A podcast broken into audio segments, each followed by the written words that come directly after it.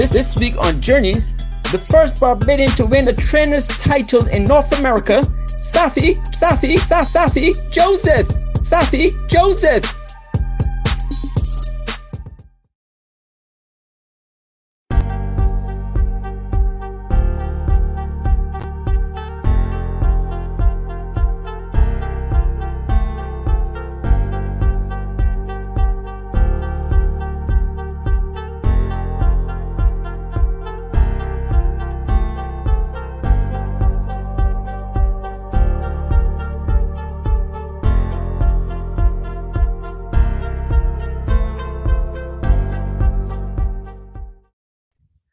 Is now 7 p.m. across the Eastern Caribbean islands and the east coast of North America. Welcome to Journeys, the talk show. We are now streaming live on Wednesday, July 27th, 2022.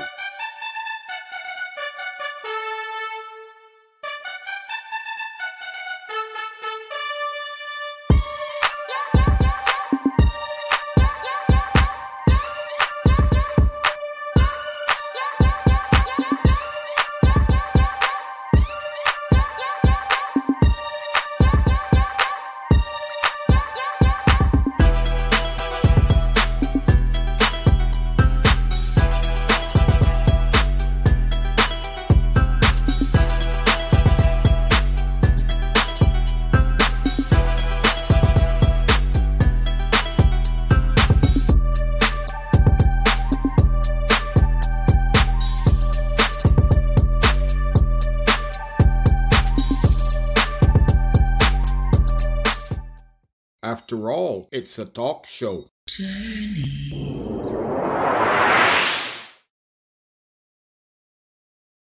Hey Sean, guess what I'm drinking here, Sean?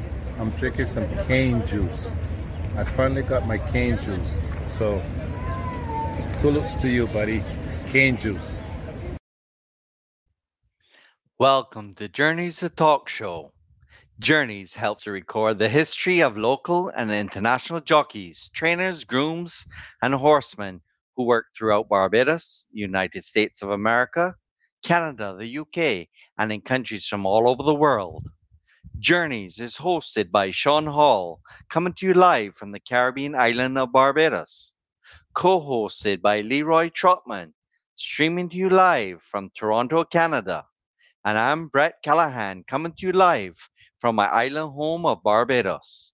Our weekly talk show Journeys is proudly sponsored by MPEquine.com, McKee Pownall Equine Services and Veterinary Care, providing sports horse medicine which addresses the needs of competitive horses with the goal of maximizing their athletic performance and prolonging their competitive careers. Journeys is also sponsored by the Barbados Turf Club, horse racing at the Garrison Savannah, where you can now wager online at www.barbadosturfclub.org. Today on the show, we're excited to have as our featured special guest one of the top trainers at Gulfstream Park, who is also a proud Barbadian, Mr. Saffie Joseph Jr. Saffie Jr. is a third generation horseman, following in the footsteps of his grandfather and father. He has become one of the top trainers at Gulfstream Park. Through hard work, dedication, and a dream of becoming the next Kentucky Derby winner, Saffie left his hometown in Barbados to train thoroughbreds. This is our second episode of season two of Journeys, the live talk show. If you wish to sponsor our show or run any suitable commercials that mesh with our live broadcasts based in North America, Canada, and Barbados, please be sure to let us know at your earliest convenience and we could make you a part of our show. It's now time to introduce to you our hosts, Sean Hall and Leroy Trotman. Welcome, guys. Well, what's, What's going going on? on? What's going on? I How's it can't go- believe you bring back that bamboo can again. I had to rub it in, Leroy. Thank I had you. to man. rub it Thank in. you. Thank you. Thank you. Should I delete that video now, Sean? No, All no, right, no, I should no, keep it no. for another couple times. Yeah. Listen, man. Listen. after the show, I get so much calls telling me, Sean, that that can look like bamboo. That can't be can. you sure that's can? Juicy JK. So I, I, I don't know. I, I, I don't know if it's a good decision to, to let my guys see that video again. You're gonna get All my right. stick again for that. So you that's your uh-huh. comments you got from your end. You know what I got from my end?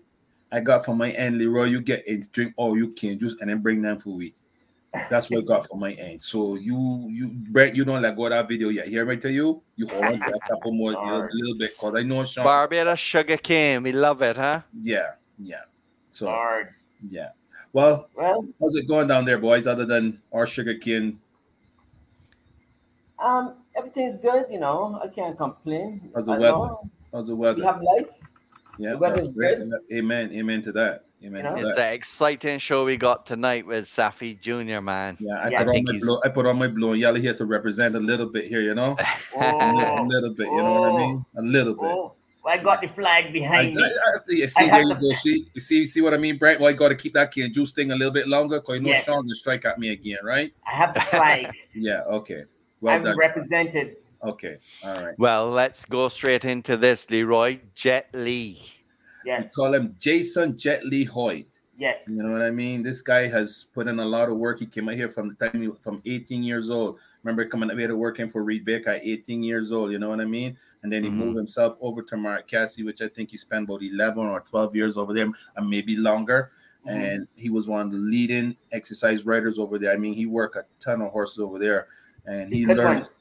The Yeah, big ones. Yes, yes. And he learned he learned a lot working horses over there. And I know he came up here from he was doing pretty good as a writer in Barbados. I didn't know much about him, and but he Mhm. came up here and started working with Rebecca. I think he was the youngest guy to come up here out of all the guys that came up at 18 years old. Mhm, mhm. You know what I mean? But he turned out to be an extremely good exercise rider. And when he saw his buddy Keveh, you know what I mean, pull his top back out, he decided to do the same thing. And you know what? The two of those guys, I mean, they're they're they've got a relationship of this world. I admire the two of them how they you know mm-hmm. support each other and do a lot of great things for each other. So they feed off each other. And I know Keveh speaks very highly up to this morning. Keveh was speaking about you know the relationship they have with me too. So that was so good. And then to see, you know I mean, Lauren Richards, let's give Lauren Richards Yes, a lot of Lauren credit here Richards, man. on the shoulder for supporting this kid. And you know, he could have gone to a, a Many different routes. Many different routes. routes, You know what I mean? Yeah. But he stuck with this guy because I know I, I found out he put a lot of work in with this horse too. You know what I mm-hmm. mean? And the guy was very loyal with him, and we wish we can have many more horsemen like that to be loyal to these guys to give them that break Yeah. and to stick with them. And you know what? Hey, Loyalty is not very. You don't see loyalty mo- no more, man. well, it's, it's, it's still it's still I, I won't say I won't say it's not there no more, Sean. There's you know still a few people that still has that loyalty, and we see it with Jet Li and, and Lauren Richards. Yeah, So that's, that's say just one, there. boss. That's one, and that's know, great. One, one of many. I, I'm going to Yeah, disagree yeah. a little bit with you there, right? Yeah. There's there's a Yeah. little more than just one. So let's give the guys that do have it still their credit. All you right. know what I mean? So let's let's stick with that. So Let's. Brett, you got something to Well, show take a little quick look at this video. That thanks to you, Leroy, for filming this. No, I tried my best to do what I could there. All right. Yeah. Boy, Can boy say a few words for the boys in Barbados here for my boy. Say a few words for the boys in Barbados, boy. Congratulations. Thanks a lot. Job well done. Yeah. Yeah. Thanks, guys. That was a special, special wing. Great Say hi- Come say on. shout out the men in Barbados, boy. Hi, everyone in Barbados. Thank you, buddy. Guys. All right.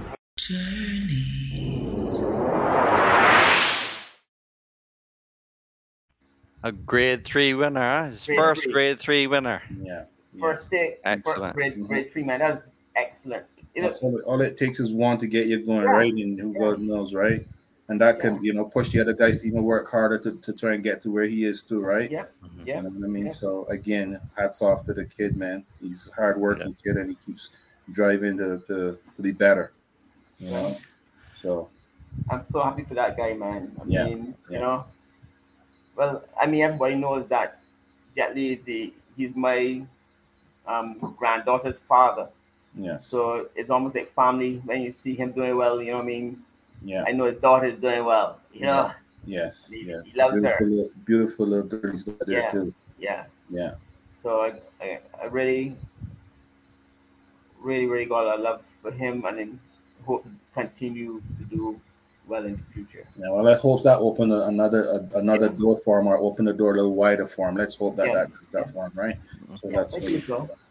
okay. Well, Leroy, we Yes, can sir. go straight into the special guest tonight. oh, all right. Yeah, Wow. Welcome to Mr. Saffie Joseph Jr. You are you want to do the No, Intro, no, you, you, Leroy. you already introduced him to her. You mean you know third generation horseman? You know, Sean, you s- third generation horseman, Yes. what the first to win a training title Yes, in North in North America. America. Welcome, Mr. Saffie Joseph Joseph Jr. What's Junior. up, guys? How everything going? All right. What's How's going on, man? What's going on, boss? Not much. Everything's good. All right. Oh, right, thanks. all right. He came in. He came in very easily. He- he- These young guys know they're very savvy. They, they know how to handle the, the, the technology. There's no help. How's things going? I know you're in Saratoga now, right? Yeah, here in Saratoga for How's, a week or so. how's, how's things going there for you so far? All the animals training and looking up to you.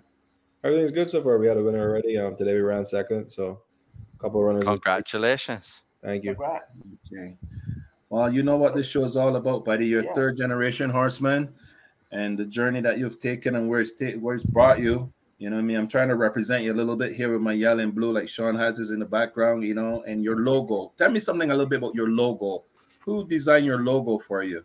Well, my father-in-law, but it- it's, it's to represent basically Barbados. They got it has a trident and it has the Bajan cherry on the sides. Yeah, So it's Yeah. kind of like, and obviously the colors are Barbados colors. So it's Mhm. so be, behind Barbados. That's where I'm from, and it's to Okay. represent Barbados. yeah. Well done, well done. I was wondering. Yeah, but- did Thanks for repping the country, man. Yeah. But Saffie, what I would like to find out what made you make that jump from Barbados to United States and you know what I mean at that particular time of your life.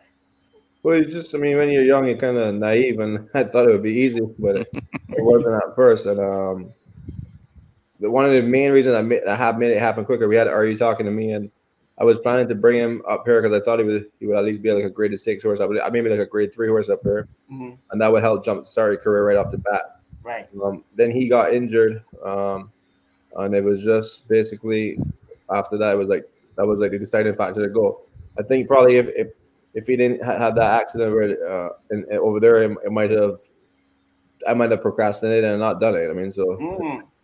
one good thing comes from some uh, something bad. Right, right, right. So th- let's jump back a little bit to talking about that same horse. You've done something special with that horse in Barbados. You want to and talk a little bit about that? Yeah, I mean, he's he was obviously a, a very talented horse, and we won a triple crown with him when I was a 22. At 22, Oh. yeah. You You're the youngest trainer to do that, right? In Barbados. yeah, the youngest to do it, and um, just a very talented horse. Uh, the, to be honest, it was it was a tough horse to train in the morning, so we didn't do much with him as far as his his canters or gallops, you would say.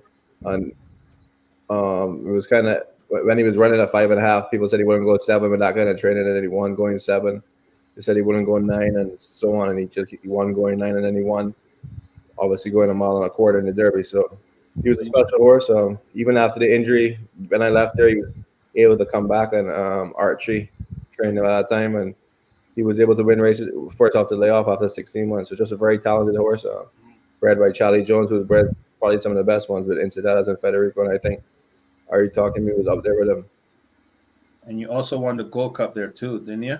No, I, I never won the Gold Cup there. Oh, you never won the Gold Cup. won it, but never won it. Oh, you were in it, but never won. I won. think you might be planning to I win that in the future with, with Uh, Maybe Mr. you should have planned that. Yeah, I think I, I think in, hopefully in the near we, we ran in it. I think I ran Arya once in it, and then I ran Dash and David. I ran, I ran it three times. We ran I think third twice, and then Arya was on place. But it's a race. Hopefully, like I put in a resume. It's, it's a race that I grew up watching, and Yes. it means to me as much as any race in, in North America. And hopefully, I have some owners that want to win it. And I, we were going to bring horses for the last couple of years, but it, it didn't work out with COVID. So if they run it next year, I think I think we'll bring some horses for it for sure. You That'd be know, awesome. Every one of our big guys who are stationed overseas really, you know what I mean, it's a big thing to them. They all, everybody have said that. Even I- I would say that guys like Sandy Hawley said that it felt if he won the Queen's Plate when he won that race. It was Yeah, I so think exciting, you know. No, most definitely with the atmosphere and the crowd and Yeah. the crowd so close. Like, I think everybody that participates in it uh, rates it up there as, as, a, as a race to win, and even the owners. Um, Mhm. we have horses for Mr. Ramsey now, who's won it a couple times, and he wants to try to actually win it again. So just, Yes. I think everybody like you saw what much it means to, to Derrick Smith and Gay Smith of Cool Coolmore, and they've won the biggest races in the world, and yet the Gold Cup ranks up there as, as, as a very important race for them. So it's a it's a special race. Once you get to experience it, it's a race that you want to have on your calendar to try to have a horse in it. That would be awesome.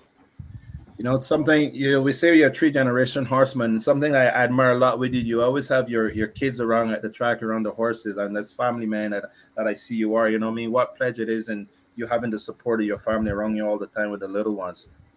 I mean, that's great. It builds memories. I remember just as a as a young kid in Barbados, my when I used to go to races, my dad was training and running around the track and watching races, and uh, those memories still live up to today. I mean, I can remember it just like yesterday.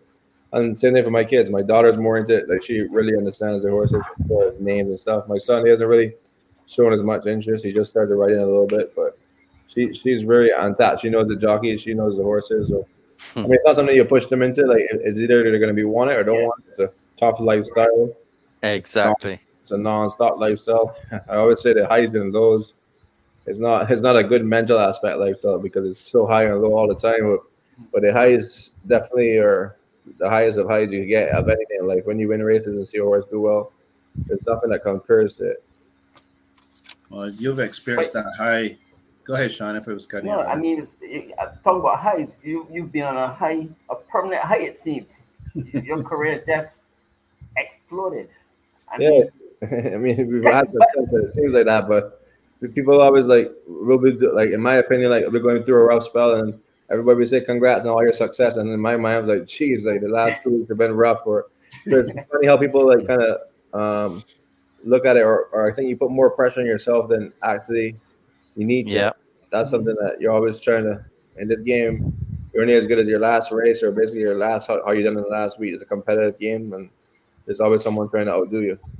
I find that's a hard balance to find because you want to remember the last few ones were beaten, but at the same time, you've accomplished so much, Saffie Jr. I mean, you know how much you've accomplished. I think we, we don't have to remind you, but Leroy, you got all the stats. You've Well, accomplished so don't- much. I Well don't want to get into his stats yet. Or that we can talk about before we get into his stats. No, Because the because stats, because what I would like to find out, because your career, you as a young, what you can help. That's for younger people who are watching you, because you're a young guy also. How much work did it take when you first got there to get to this level now? Like, how did you develop that? You know what I mean? That winning streak to, or to get those type of clients. Well, it, starts with the foundation. I think I learned a lot in Barbados. Uh, I'm very hot. Barbados is some place I think produces top horsemen. And you go from from the grooms. I think the grooms are as good as, if not the best, in my opinion, in any Mm. part of the world. The care they have for the horses. So, and obviously, I haven't been there, but I'm talking about the grooms that I grew up watching. Um, Yes.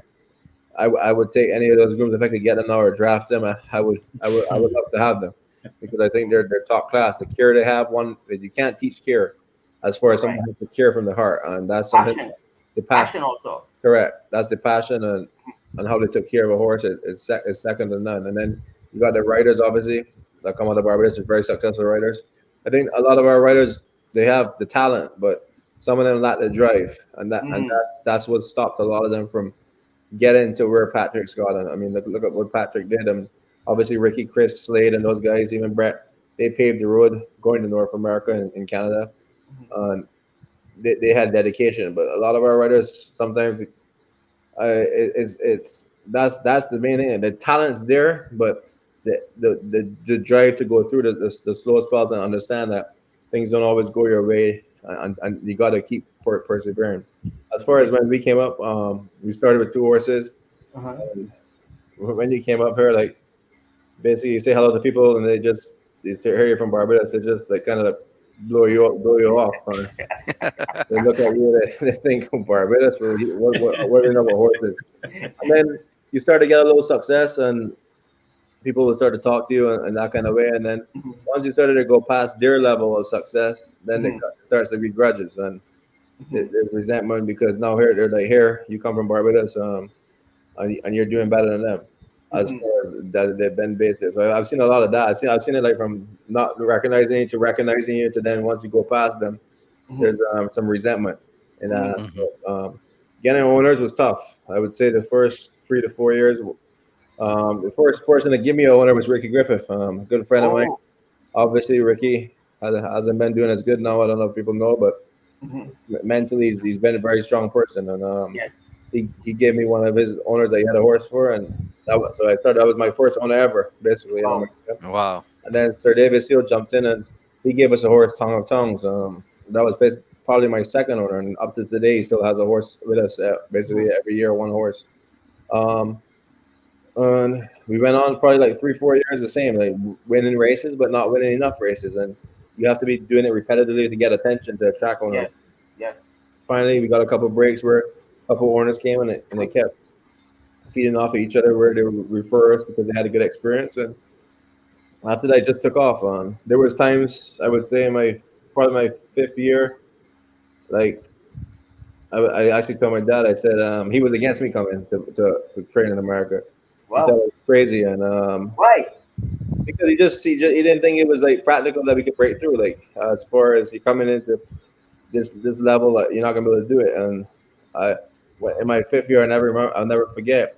I was I was like my fifth or sixth year. I told him, you know what, it, it doesn't make sense. We're putting in all this, and it's it's not it's not economical. It, it- it's not gonna happen. And he's like, no, we came too far to to start Turn turn back. Yeah. and Um, those words meant a lot because here he was. He at first he was against me coming. Now he thought I was doing this, but Yeah. we we had proved that we could do well, but we, we hadn't got the owners yet. And from there, it just everything started clicking. And now we got a we trained for like some very good important, very um, important owners, and that's the reality. You have to have the owners to be successful in this game. If you don't have the owners, Correct. you can't do it. That's very true. So talk That's- about owners. When I when I mentioned the name Clint and Mark Conwell, Cornett. Cornett, Cornett, sorry, yeah. Yeah. How what, what those guys mean to you? So yeah, I mean, obviously, I met met Mark this year. Mark, it was uh, was it this year or la- no last year actually? Yeah, yeah. like late around week, Mark gave me a call. Was, um, someone recommended it to him, and he gave me a call. We talked, and he said he was gonna send us a horse. We started a horse, um, Beloved Warrior, and then the second horse basically was White Abarrio. He called and said he bought White Abarrio. I'm go pick him up, and obviously the rest is history. Uh, he's gone on to win the Holy Bull Bus. He took won the Florida Derby, and then he took us to um, Kentucky Derby. Uh, and they bought they bought more horses this year. We have a couple two year olds for them, so hopefully we keep the ball rolling. So Clint was in it and Mark had left, right? Right, Saf? Yeah, so so Mark was Mark had bought a lot of good horses before. He, he used to um, buy a lot of horses for Jerry Hollendorfer and many others. He, he had bought Blind Luck and I think a few other ones. Blind Luck obviously a top three, one, one um, multiple grade ones. So Mark's like the bloodstock agent, the two brothers, and Clint. Clint's more like um, he's not into the the, the like he, he doesn't understand. How Mark Mark's the guy that picks the horses. You know what I mean? Yeah. Okay. Mhm. Mhm. One of the things I want to get in with you is your claiming methods, because I mean you've dominated claiming with some claiming horses there, and I've been keeping track on a lot of stuff you're doing claiming, and I love the way you play the game. You know what I mean? And you play it at a very serious level. You know, when you claim a horse, you it's not like in Ken, you gotta go wait for that 25% and go back. You come back It's for the same aggressive. you're a very Aggressive. aggressive guy. And- Yeah. And, and something I want you to share because um, we had Mike Smith on here before as a writer, and I and I try to ask him questions so that our young writers from Barbados and also up here can hear what these guys talk about as writers and what got them there. You, on the other hand, now from the training point and the businessman and where you claim horses, because a lot of West Indian guys are getting into it up here. But I, for me, just speaking from my point of view, you know, you claim a horse for ten thousand and they want to win, run for the next thing is they're running for forty thousand. They fall in love, man. They fall in mm-hmm. love. And but you play the game a little different, and I want you to share a little bit of that with you because from a, a, a business point and economically speaking, share share some of your your knowledge in that part of the game with us, please. Yeah, Or- o- or o- listen. over here, percentage is very big win percentage, and that that's one of the things I learned when we weren't getting owners. I was like, we had claimed a few horses and they had improved, but no one took notice of it because, and then I realized you, you have to get your win percentage to attract attention. So if you claim, we said a mentality, if we claim the horse here for 10,000, and we felt he could win for, say, even 20, we would run him right back for 10. Because if he's going to win for 20, he, should, he may run for 20 and run second. No one's going to notice that. Mhm. But if he wins for 10, he's gonna he's gonna boost your boost your stats. And if we thought he could win for 10, we run him for 62.50. Mhm. So that that's the mentality with the purse. It works out that you still come out ahead, and and that's what you have to do as far as claiming. Claiming is is the way to handicap a horse. It allows the trainer to handicap the horse, whereas the handicap system in Barbados or in Europe, the handicapper is doing it for you. So that you have a horse in Barbados, and say he's rated and what I- I knew that say he's rated 90. You can't win in 90. You know he needs to get back to a 70. You have to wait Correct. to run off the board a couple times. With claiming, he, you could take him from 90 and then automatically put him in a 60 race. So Correct. in a 60 race, he has a very good chance of winning, barring something unforeseen. Mhm. And Mhm. that's that's the that's how you have to play the claiming game. You got to play it where if you think they could win for a little higher level, then, uh, maybe run them a, li- a little lower to make sure they win. Um, the reality of it is, if a horse is in for 10, no matter who trains it, they're gonna win maybe for maybe 16 or 20 maximum. They can't. They're not gonna go past the level. No, I'm not saying it in all scenarios. We've obviously claimed horses that went on to win graded stakes, but that's the majority of them. So the more turnover you have, the better chance you have of finding a claimer that you want to keep. But you have to constantly turn them over. It's like drafting um, players out of high school to college. The more players you can draft, you can know which one's going to go to NBA or which ones or which ones aren't, aren't going to make the cut. And that's the same thing with the horses. You got to know which horses that need to run back to the right level and which ones need to actually drop down a level until you find the one that's worth holding on to and trying to develop. Because most of them are just what they are. They're not. They're, they're ten thousand a claimer. They're going to be a ten thousand claimer for everybody, or there may be a maybe a fifteen max for someone that gets a little more of them, or vice versa. Maybe sixty two fifty for someone that doesn't get out of them. You're not going to go past a certain level, no matter what you do, or no matter who trains them. But sometimes people claim every horse and they figure you improve them. You may improve them that if you're a ten thousand dollar claimer, you may improve them to run their best number at ten thousand. Mhm. But doesn't mean you improve them to go and win the thirty thousand dollar race or Right. So they've improved, but they could only improve so much to, to their, their capacity. Mhm. So would you say that this fella here is one of your best friends and reading it the right way? no, most definitely. I mean, it's just how it's written sometimes, or in general, sometimes the races have to fall in the right line. Okay. All right. Oh, he's stuck on us there. You still there? Yeah, I was Yeah. still He's here. still here. He's still Yeah, here. we need- the condition book is very important. I mean, how races are written, and when you get the races, sometimes the races don't fill, and it kind of puts you in the jam. Mm-hmm. How do you find it? Like, because you, your stable is so big now, and I, I see you running horses all over the place. How do you control that?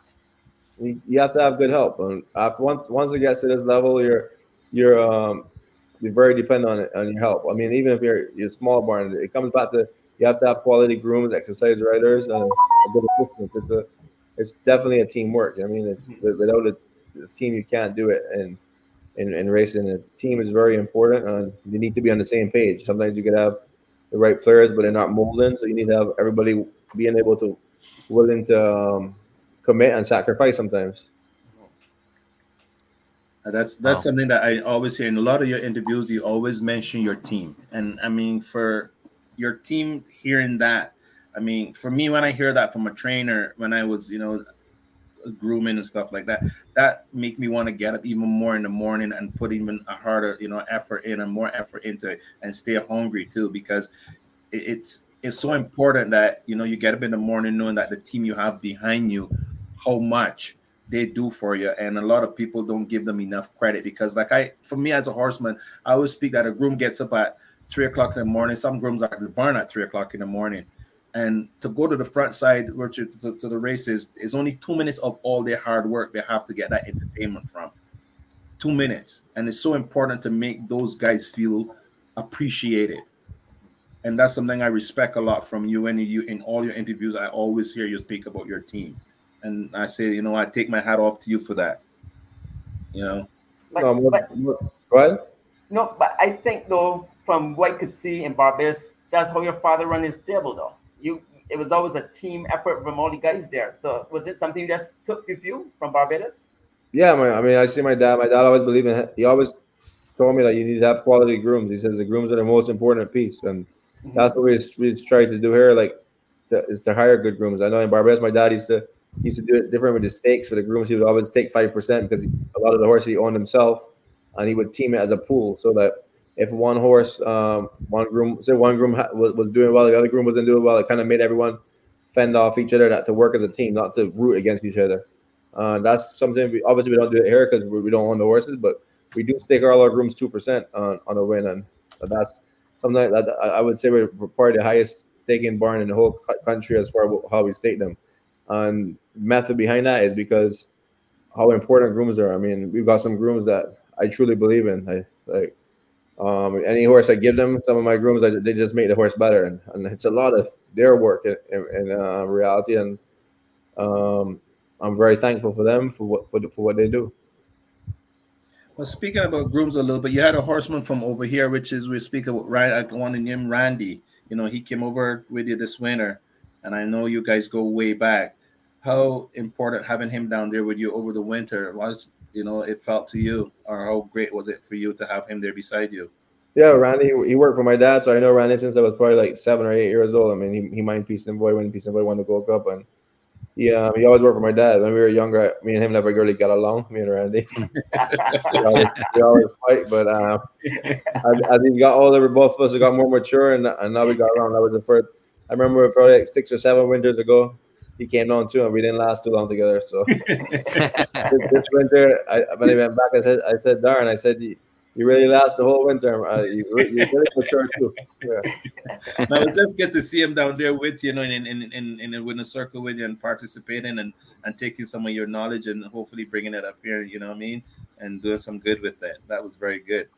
No, Randy's a good horseman. He's always been a good horseman. Um, from from the time I know him as a kid, I said he's one of the like I grew up watching a lot of these guys learn and learned from them. Uh, Randy, Neville Walker, rest in peace. Even Square Boy was a art groom. He's, he passed away, but just a lot of good grooms. Um, my dad was fortunate to have worked with him, and they taught me a lot. They taught me a lot, and I I, I, was, I was always watching them as a, as a young kid, learning to grow up. Did Ham Dog ever teach you anything? I'm not- yeah. Dog, man. So you you end up having you know horses going to the Derby, horses going to the Breeders' Cup. I mean, when you went there, everybody thought you know me, Saffie Joe just quickly discovered that nobody cares much about you know who you where you what you did in Barbados and stuff like that. But then you got into the claiming game. You step up and show that you're that we're just able capable of claiming a, a training a claiming horse, but you also show that you were claim, capable of claiming greatest stake horses and then you got yourself to where you get into the, the to the Derby, you the Fountain of Youth, the Holy Bull, those kind of races. I mean, man, for me, I wasn't the one winning them, but watching you win them, that felt like you know what, that's amazing. So for you, how that feeling was? I mean, it was gratifying. I mean, when you win them, uh, obviously they were, we were winning them, some of them for the first time. We didn't win all of them, but it just it means a lot just to see because you know how far you came from. Like I would say, basically not making it, and and then to see that you, you get to the level now where where, you, where you're, you're on the way to making it is, is gratifying because it was, it was I said it was pretty close when I when I when I had a conversation with my dad. I was, and I think he gave me the push to keep going. But I, I was when I was weighing the the pros and the cons, there there was more cons than pros to keep going forward.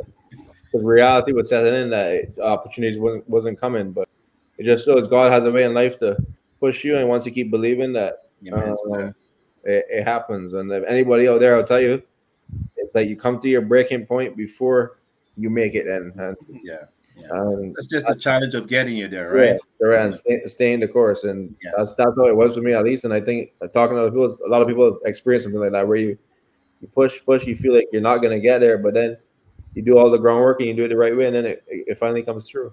Yeah, and the Mhm. support of great But owners. now that good you have really developed this big trainer now, when you have these big graded horses and you have a barn, you know, you still got claiming horses, how is it to manage, you know I mean, the great horses and then you still got those $10,000 claimers?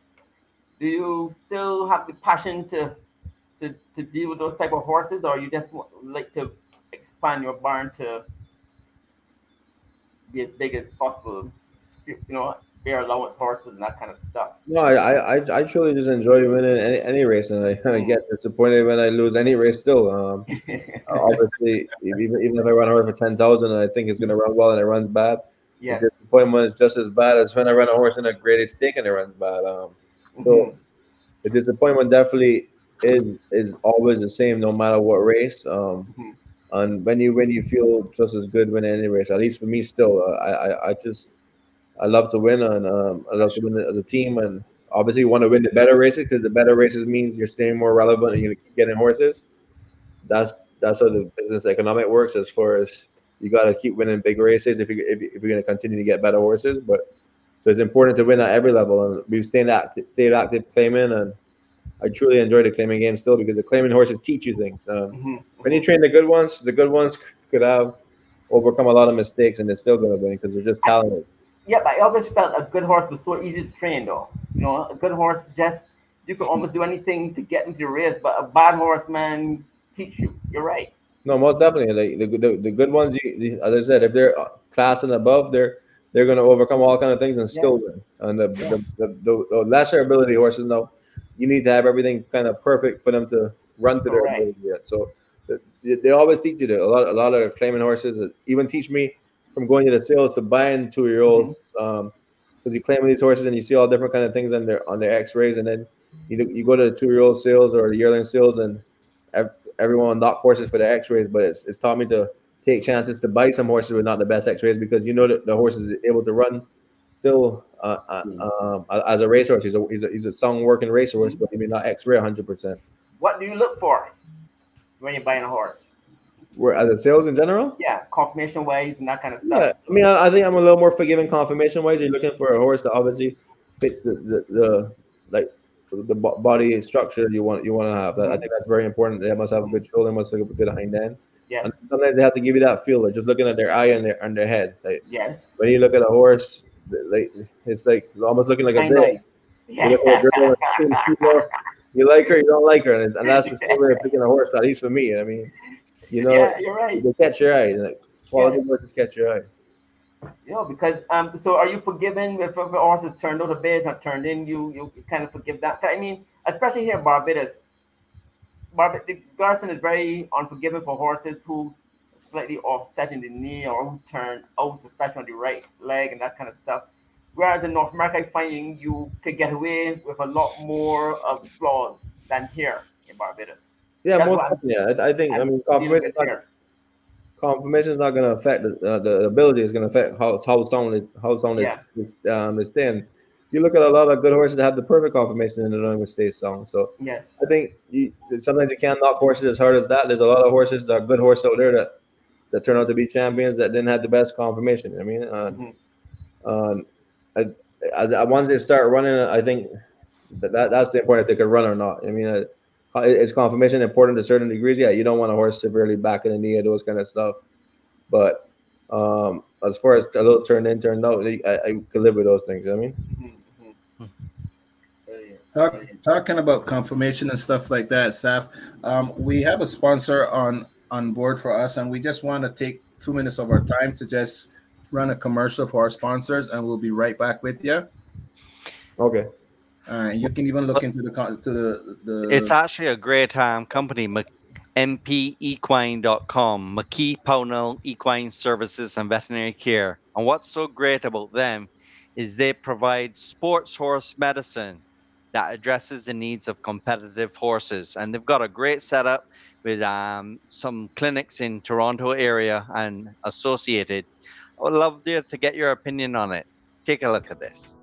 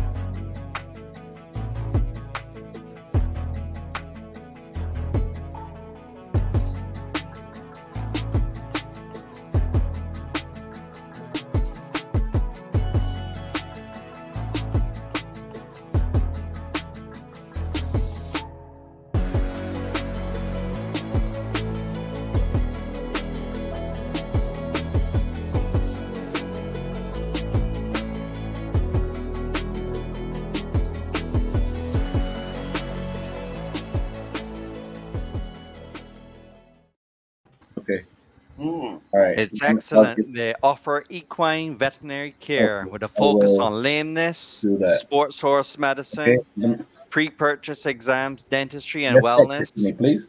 and with three locations across Ontario in Campbellville, Caledon, and Newmarket. The, their whole team just speaks Okay. about the wellness of the horses. So, um, we just want to hear what your thoughts are because we know you want to look after the care of our equine athletes. My thoughts on it? Yeah. Yeah. Yeah, it was a beautiful facility. Obviously, looking at it. So they do. They're obviously veterinarians too, right? Yes. Yep. Yeah. All yeah. So it was- veterinarians. It was definitely a beautiful facility. The location offers both on farm and in clinic appointments with Dr. Melissa McKee, Samantha Ma- Molson, Dr. Melanie Pfeiffer, and Dr. Sarah Stewart and Dr. Esther Millers. I mean, they're all looking after for the equine athletes, not just in thoroughbreds, but uh, across all aspects of the horse industry. As you grow on with you know these horses and stuff, how like with vets and that kind of stuff now, has that gone also too? Do you find you have to do a lot more work or because you're dealing with such high class horses now, you tend to really make sure that they get what's needed to be done. Well, oh, and uh, over here is much different. The vet has to do everything as far as Yeah. um, medication, even even if a horse has to get tet- like tetracycline or any antibiotic. So Mhm. you're always dependent on the veterinary to, to do everything in that in that aspect. Obviously, the vet, veterinary costs sometimes can can run up quite a bit, but Thousands. um, That was that was getting at. I want to know if Yeah. You know your bills have been a lot more since you've been doing so much better because of you know these are high class horses that you really want to make sure. No, I would, say in general sometimes the, the cheaper horses get more higher vet bills. than the expensive horses, really. that's true. That's, but yeah, I, I would say just the most of the vet bill runs up is if, if a horse um gets sick. Obviously, it costs quite a bit.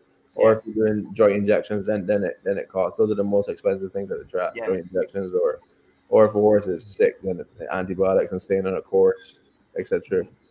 That runs up the bill quite a bit. Mm. Well, And what about your dad? Is your dad still a big part of your life? Yeah, for sure. My dad, uh, he's, He he's must be so proud of you, though. He must be so proud. I mean, I mean, I remember battling him in the nineties, and and you know, and now he's now has a son who's a rock star. I remember watching the races. You had Bonnie Blue Flag and Oh, you had Tyler Horney, and then you wanted Cash the, you won the Derby Trail, and then we went in the Derby. Yeah. Yes, yes, yes. I was a little kid, but I remember those memories like like just like yesterday. And uh, You're oh, about five or six years old no, then. that was that was '95, so I was eight. Yeah. Oh, Wow. you made me feel so old, man. And I remember one day we had Patrick to ride all the horses. It was it was in the Gold Cup, and I think that day that year you beat him. We, we had two races, yes. and Chris beat him both both Patrick twice. So, I, the horses slipped me right now, but you win like um what is it, Sa- Sound of the Sea? Yes, I yes. won with somebody seeing Uh, Pro next- Decision and the Gold Cup. That was the same year you win the Gold Cup. No, no, Yeah. no, no. That that that, that, that, that wasn't the year you win the Gold Cup because Oh, No. you're talking about you ran second in the Gold Cup that year. with Patrick Alto. Yeah. Jones, Some of Asian the sea was before that, yeah. So Some you of the sea was before that. about Somebody see and state attorney then? No, it was two horses. I know you beat you beat us like a neck in both races. Patrick Patrick ran second, and Chris I think Chris beat him one and some other jockey. Yeah, Yeah. Hmm. Patrick had like four seconds that day for your dad. Yeah, That was when it was hot. No, Yeah. I'm cold as ice right now. Well, Saf, you're competing against some of the top trainers in North America right now. When we say top trainers, we mentioning Todd Pletcher and all these kind of guys up there. And when I look at your stats, you're in the money stats, you're 52% consistently. The highest you ever had was 57%, and that's damn good. And even your win percent in 2019, you had a 26 win percentage. I mean, man, that's phenomenal. Mm-hmm. You know what I mean? and and like I say, your, your starts are three three thousand two hundred and thirty three with a six hundred and sixty uh, and ninety seven win with twenty seven million dollars in purse money earnings and stuff like that. I mean, like, come on, man, you you're flying that flag pretty damn good, man, and high. We're just uh, thankful, as I said. You just you're, you need the opportunity. Without the opportunity, you can't do it. No matter how good you are, you just y'all. Uh, tr- I think owners make trainers, and trainers probably make jockeys, and that's that's the reality. Because the owner gives the, the trainer the chance, and the jockey has to get a ch- um, chance from the from the trainer. Uh, you just gotta you need the opportunity, but you can't do it. As I said, so, so- like sometimes when I, when I first started running, I used to run against Todd and Pletcher when I was first few years. We were running a race with him, and I'd be just thankful to be in a race with him. he, he- he would beat us. the horse. I remember one time, I I had a horse named. We named him Is You Talking to Me, and I was Uh-huh. at the sale for ten thousand, but he was like an allowance horse, solid horse. And he was running against Todd, and Todd had a big favorite, and we ran third at seventy to one, and I was proud to run third at seventy to one to Todd. Uh, yeah. And you weren't even studying beating him at that time. And then just the, like the last couple of years, just like last year when he we were second to him in the title, and just to be second to him was an honor. And I remember I told him congrats, and he told me he says I, I probably got two more years on you, and then you're gonna get me. um, to, to come this year and um, to be to be able to beat him at, at, at the championship meet where he's so dominant. It, it you don't think of it now uh, at the time, but when you think of it in reality and you really look back, like he's won it 18 years in a row, and you'll be able to beat him. It's like Mm, oh, that's big. it's an eye opener. But as I said, you don't really have time to think about it because you're just trying to Yeah. go forward to the next race and or, or next pla- planning for other horses. So when you do think about it, it is a big accomplishment. Um, in my eyes, I don't really think I've accomplished anything, but when hearing people talk about it, I, I realize there is a big accomplishment. I hope we could keep going forward. I just want to keep trying to get better and always improving. So is it safe to say you're planning to defend your title all now? Yeah, I mean, you got to prepare. I, I, I mean, you have to, eh? yeah, I feel like if, if you don't win it again, then people are gonna say it's a fluke. So A one hit wonder. You know what I mean? We don't want Yeah. that. he's gonna obviously be back dominant as ever, and Yes. it, it, will be close. I mean, it just depends on what kind of horses we have coming into that that But- time of the year. I'm sure you have you've you've re- got better on well not better owners, more owners since then to help stack you up with horses, I hope. Yeah, we we, pretty, we stay pretty steady, and uh, uh, Yeah. right now uh, we probably have like 100 around 150 give or take. Wow. So Wow. we, we lose a lot via the claim, and vice versa, we'll claim some. So it stays around 150 with all the locations How many locations. tracks? How many tracks?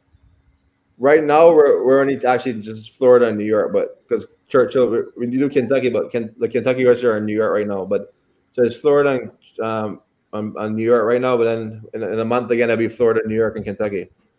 So are you up and down the east coast of America marshaling your horses? Yeah, like well, if, if we're sending up at stakes, normally I'll just stay at base in Florida. But like with Saratoga here, I, I've spent more time up here right now. So I'm in Saratoga now, and I'll be back in Florida next week. Yeah.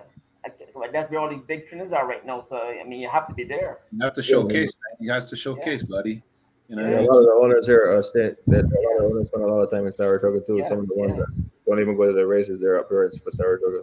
Mhm. Well- Well, take a look at what one of our co- um, viewers have just said. oh, Think you recognize the name? Yeah, John Mark. I predict you'll be the best trainer in North America within the next five years. I hope so. Fingers crossed. That that'll be nice. It's tough, way, long way to go, but we, we it's possible. You, that's what we Barbados and being Barbados think about you, man. Thank you very much. Yeah. you sound like you got the drive, but I'm uh, this. I mean, watching your stats say the the the ITM mean is, is impressive, man. Saf, man, that's impressive. That keeps your owners happy because every time you got a horse going out there, you're looking to hit the board, and so that, that horse is generating income Some every money. time you go there. You know what I mean? So that's Yeah. so impressive, and that's what we talk about with the claiming aspect of how you you know, how aggressive you are with claiming horses and what you do with them, and that's why you maintain that. And I mean, for owners to pick up your stat sheet and look at this, damn, they, they must give you offer you some horses. all the time. Yeah, I mean, you just got you gotta stay steady. Sometimes, as, I, as I've learned, like, like um, owners, mo- a a lot of them are loyal, but some of them are there because you produce, and if you don't produce, they'll Mm. go to somebody else to produce. So Mhm. I like I've learned that and over the last couple of years. You gotta you gotta just keep staying relevant and and keep trying to get better because if not, somebody will take your job. Oh. Wow. Like I I always think say, that will happen to you, though. like I always say, Oh, oh every, everybody. just everybody, but like I always say on this on this show all the time, you know what I mean? horse racing is our game, but winning is, is our business, right? Yes. No, no, for sure. Like you, you don't really see that. Like as I said, in, in America, it's all it, it's strictly business. I mean, not for every owner. Some owners. That's how you know the owners are that are always going to be by your side. When they lose, you know how they handle the losing. As far as when they win, everybody loves you. But when you lose, you know like that that owner how he handled his losses. He's gonna he's gonna be right with you for a while. Mhm. Uh, and then some of them, when they lose, they, they don't handle it too good. And if things don't get better, they switch. Yeah. Um, But that's- what that's I'm gonna part ha- of the game, ask you bro. though, how does it feel to be at the command of some of the best jockeys in North America? 'Cause I'm sure they're crawling at your feet. Yeah, I mean that- that's it's great to have like to have the writers that you could you get the top writers and, and they ride with your horse with confidence. And um, obviously we write I write to teach a lot. We write Tyler Gaffalione those are probably we write a lot a lot of good writers too but we write those guys majority. Edgar Zayas we write a, lot like in, in, in Florida he's our Florida based writer. And you work a relationship where you, they, they get confidence in you and, and and you get confidence in them. And you just have to um, write I, even when I was first started I, I remember we used to ride Javier Castellano. I only had like 10 or 11 rides, horses then, but I've always tried to put him on horses that I thought had a very good chance of winning. And I think his, his first probably 10 rides, he probably would have won like five or six for us. And I think Wow. once they get that confidence in you, like he would ride those horses for me, some of those cheap horses, he would ride their head off.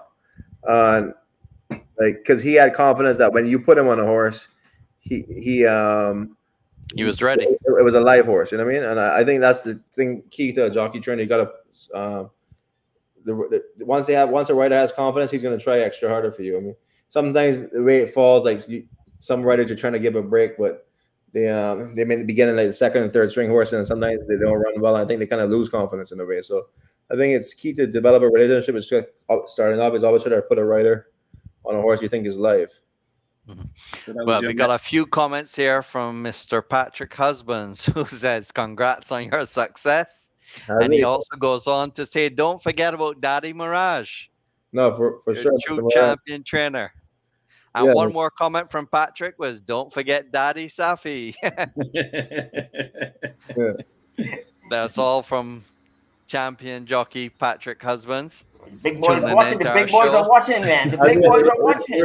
He, he won his first race for me the other day. It was actually his first ride for me. But uh, In couple the months- States. Artie's Yeah, Princess, yeah. yeah. Yeah. Yeah. Talking Hey. about Artie's Princess, you know, with our Queen's Plate coming up, you have a, a horse that's nominated for the Queen's Plate. I mean, we haven't seen him since February. Eldon's Prince. When we're gonna see him again, he's on the nomination sheet for the Queen's Yeah, we, had, we gave him time off. Like I actually thought he was going to be a queen's, a, a very queen, queen's plate contender, and uh, things didn't go right with him. And we kind of we backed off of him finally. That we sent him to the farm. He's gonna he's been swimming for a while, so he won't make a queen's plate, unfortunately.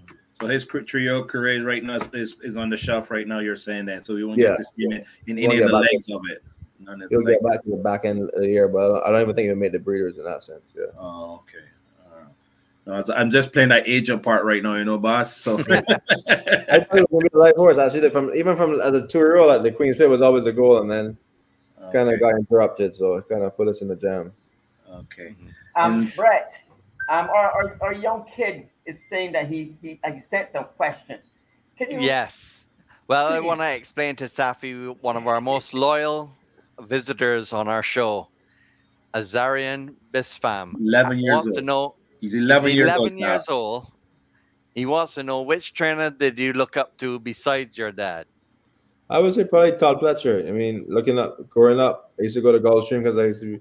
I went to school a little bit in Florida, and you go you go to Gulfstream, and Todd was always dominated. I mean, he always carried himself with class. He, he his dominance was like Johnny V in those days with um, all those horses, Shadow, Spite, Stone. You go through the list, it, it just continued every year. I would say Todd is probably the guy I always looked up to as a trainer in, in that aspect. You know what I mean? But again, I look at every trainer. I mean, I look at uh, every trainer try to get better. Each trainer, I think, has a characteristic that you want to learn, and um, you, you you always want to look at everybody and try to take take the good from everybody, and then develop your own mentality. That's very, very good quality to have, I, I believe. Um, we also want to know do you have any famous racetracks? Which are your favorite? Um, like just being a, a few different tracks. That, I mean, Gulfstream obviously I always liked it because even because we've had success there, but just in general, like Keeneland's a nice track to go to. Um, Saratoga is much different. Uh, everything's old on the backside, but it, it- the atmosphere is, great. On where else? We've been to Santa Anita. Been there once. It's a beautiful track. Monmouth Park is a very is a very pretty track too. Um, those those are some of the tracks that I would say I recommend somebody to to go and check out. That'd be awesome. So can I say, or can I ask, um, can we look forward to having a string of Saffie horses at Woodbine sometime in the fu- near thought of- future? We thought about it like two years ago, and then COVID happened. Um, and you, it was a mess. You couldn't get workers in and out basically unless they were vaccinated. So maybe once everything lifts, it is a possibility. It, it could suit us because we got a lot of turf racing, obviously, and we have turf horses, and it- it's not far away from New York that if the horses need to come back. So I definitely, I think it's in the horizon that it, it could happen again next year if everything was to open up more um, freely. That's It's good to know. good to know. I mean, I can just make sure that you know you have my my my name at the top of your condition book when you do that. You know what I mean? I'm res- represented the Great Patrick Husbands, and I have you know Sahin Savachi and Micah Oh. Husbands. I'm just putting that out there. You know. Oh, Oh, yeah, Micah too. Yes, I do. Oh. Yeah. I'll tell you something. I, I don't know him obviously. Um, I don't know where he's come from, but I'm very impressed uh, of, of how he look on a horse. Um, to just to just how many races he won so far. He's at three. We just have one more before we stop. I think you got to stop and then send him to the next year, win the bug, and go keep keep you. You could be an agent from over there. You win the eclipse at Gulfstream. Okay, so so so we can talk some business right now. But forget about the, the show right now. We can talk some business here right now. I, I, I watched him ride a couple of races, and I, I think I think he could win the Eclipse Award in America. Well, how about we? How, Yeah. how about over the win? He comes down and, and get on some horses for you over the winter then. And Yeah, we could do that for sure. I, I definitely believe. I definitely believe he um the way he looked for a bug, he looked he looked um not, not many bugs look like that. Okay, well, we'll talk. We'll talk. We'll talk other other than that off off the off air then. did you look at what, you- what do you thought about um Slade, Slade Jones, man? I saw Slade rode a couple of winners too. I mean, Slade obviously Slade's not going to have the bug like uh, Micah in that aspect for No. the whole year. So, but Slade Slade's done. He was off to a quick start. I mean, has- he won any recently again or? No, he had he had some he had some uh, three days, so that kind of you know sometimes when these guys get days, momentum, yeah, yeah. it, it kills your momentum, right? Yeah. Yeah. So, but he's getting back into a groove again. He just finished second on a good long shot there the other day. I was actually speaking to him this morning, and he's starting to you know get back into a rhythm again. So it's just a matter of when that door opens back again and break it down. That's the you key with, with- with some bugs. If you could get them started like in Barbados and and Mhm. get them to America or where, where they have the full year, I mean, Mhm. they could really break through with, with that aspect. Um, I don't know how we if, if we go about getting it organized, but I think it's the bug It riders needs to be America is your easiest opportunity to break through in America. They love the bug. Um, Mhm. it's, it's your best chance to get going then. Yeah. I think we got some nice guys, but they're going to the wrong tracks, man. There's some out west there in in, in um in Canada where they just seem to be dying and not so deaf. They're not, and they can ride. Some more, they're, they're the binos now, but this had Patrick's other sister, sons. You know what I mean? You got a son there doing, you know, he Um, can. Sean and, and Demario. Yeah. Sean and Demario. Yeah, Yeah. Yeah, like, I even talked about Rico a while. 'cause I always like Rico as a writer, and I Yeah. always told him he wrote he wrote over there during the summer in, in uh, Northlands of what no cat was it Cent, Century Downs, but Yeah. I always told him, Century Mile. Century Mile. I told him in the winter you should try to go to North America, even Mhm. if you're in a turf paradise and you took that road because you have nothing to lose in those four months, and then you Mhm. you gradually. Um, it, it filters off to other tracks. I, I thought Rocco Boyne was the master doing it. Um, Ah, Rocco you know, was call the the master. Yeah. That's the master there. Rocco's dedication, Yeah. um, you got to give him the credit. He, uh, Great. in Barbados, he just did average, but he went to Canada. He left Canada. He started. When he, then he went to Turf Paradise. Did okay there. Then he went to Emerald Downs. He won the championship there, and then now he's into having a good career. And I think if more people follow that path, like he, he really was dedicated, and his success has come through dedication and um, and commitment and staying the course. Like, and now he's he's a writer that, has con- consistent business. You know what I mean? Mhm. And like so you of the said, Barbadian writers, there any Barbadian writers you would like to get close to or give them that opportunity since you're I don't. I can't really. I, I don't really watch it as much to tell you. Like, so I, I don't know the the new writers. I mean, obviously, I know Rashid Hughes is dominating. Mhm. I, I would say that if he he was he's a, he's a guy that would like to he should a guy that should probably try to venture abroad. I, I think he was work, he told me he was working on his papers, but I, I, I haven't really watched as much to tell you that which writer is good or not in that aspect. I, I, as, as far as the new writers go, you know what I mean? Mhm, mhm. There- There's some talent here, Barbados. They just need like everything else. I, I'm trying to preach to them, man. Especially when they're young. When you got guys who 22, 23, get out, jump off. There's a bigger world. You know something Barbados, they get to complacent to think that you know this is a comfort, but there's a big world there waiting to be conquered, man. No, I mean to, to make a living as, as, a, as Yeah. a writer, there's, there's a lot of opportunity. Don't- Even if you don't go to the topper tracks, like look at Rashawn Latchman again. He's one that he's gone to Charleston. He's and he's Yes. stayed consistent there. And um, Yes. he was with me at Gulfstream, and I always told him, I said at Gulfstream I could put you on one or two horses, but at Gulfstream is very. I don't know. I'm just being frank. You, you're, to get opportunity, you're not going to get opportunity. You know what I mean? I said if you went if you went to somewhere like Charleston, and you put in the work, you could actually you do well. And he Mhm. went there, and uh, the rest is history. I mean, he's- I, I I looked him up every now and again. He's been consistent. Where he's Don't getting, forget, you know, you might not you might not notice because you were young, but Cedric Lewis was the king of Charleston back in the day from Barbados yeah. in And the eighties. You know, even, even in Trinidad, but like, we were in Barbados. Dale Whitaker did so well. Still, there. yes, Yes, yes, he yes, did up He there. was leading writer for, for, for a while there. So as I said, there's so many tracks that if you get to one of these tracks, you could do two, three million in earnings, and you take out a good living. Where um, Mm. Develop your career, and obviously sometimes it may lead for the younger guys to, to then uh, uh, to, to another track. But they, they, if the opportunity arises, they they, they got to give it a go because it, it, especially when they're young. I mean, the jockey's career is only so so the lifespan is only so wide open. yeah. I mean, now whether Patrick Husbands be writing for, he seems like he's writing for every hero than me. Patrick's a model of consistency. I mean, when Yeah. you think Patrick has to battle his weight and Yeah. how consistent he stayed throughout the years. I mean, It's amazing. You don't make many Patricks, and no, if no. you could have put Patrick work ethic and a lot of other Barbados writers, Mm-hmm. they would have got there. But it, they, they didn't have Patrick's work ethic, and Patrick work ethic is second to none. That is very true. Well, like you said, dedication, right, and hard work and all that is something that a lot of these young writers are missing. You know what I mean? And like I said, when we had Mike Smith on here, we tried to get him to, you know, elaborate a little bit on what you know it got, especially him himself, that he's still going at his age, also, right? You know, what I But you mean? just said something there just now, and I hear the same thing when I speak to people about you: dedication. They say you're one guy that deserves whatever he gets amount of hard work you put in, and that's people telling me this. 'Cause, you know what I mean? I you're a lot younger than me. I don't really know you, and I didn't go to Florida when you're down there. But I hear good words, good things said about you all the time about dedication. So I know it's important to have those type of people around you too. Yeah, for, for me, like this is a this is a, lifestyle. Like, like I wake up and people, I, I want to go to the barn. I, I at night I want to be at the barn. I like Mhm. Like people want to go somewhere else. Like this is my this is like you know like people have hobbies. Like Yes. it's obviously my Hobby. business now, but it, Yes. this is my hobby. This is my, Yes. my life basically. I mean, uh, Yes.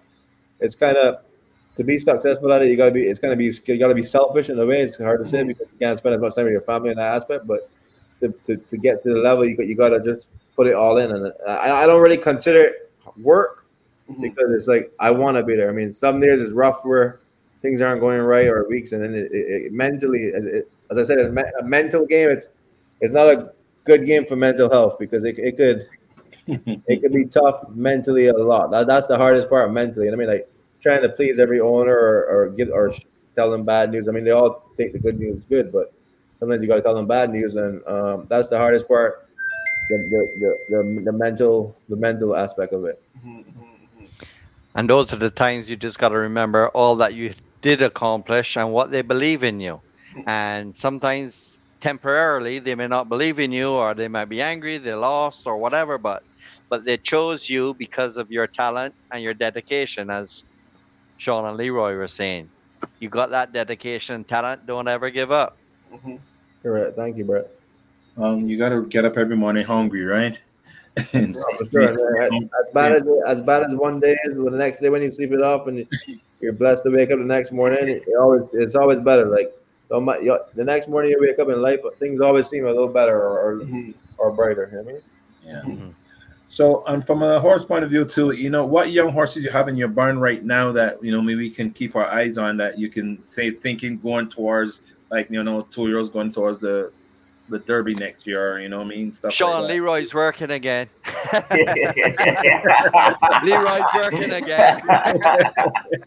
It's, it's a bit early, like to see like derby types because uh, most of the tours that are showing promise now are probably like forward types. Yeah. But I have one to run his run Saturday. His name is X White Point. He's probably one of the better ones in the barn. Uh, he's showing a lot of ability. First time starter. First time starter. He's gonna run on Saturday. Named X White Point. Okay. Um, showing a lot of ability. And then we've got a um, a filly. She's named TT's Woman. She's she's probably gonna run in the next couple of weeks. And then one more named Looking for Hope. Um, those are probably the three fastest olds we have in the barn right now. I mean, if they don't run well, then we're in trouble. those are three that we like to hopefully want to think that they're going to run well. And if they could run well in, in first time out or win first time out, they might go into a stake, possibly even Saratoga. Um, but the- the- they're, they're showing a lot of promise. So XY Point got started this week. He had a good work with um, looking for hope last week. They were they were pretty much evenly matched, and he would give us an idea of how good our two year olds are. I mean, we're hopeful that he should, should run well. so something to look forward to. Though you got some promising prospects you're looking forward to. Then.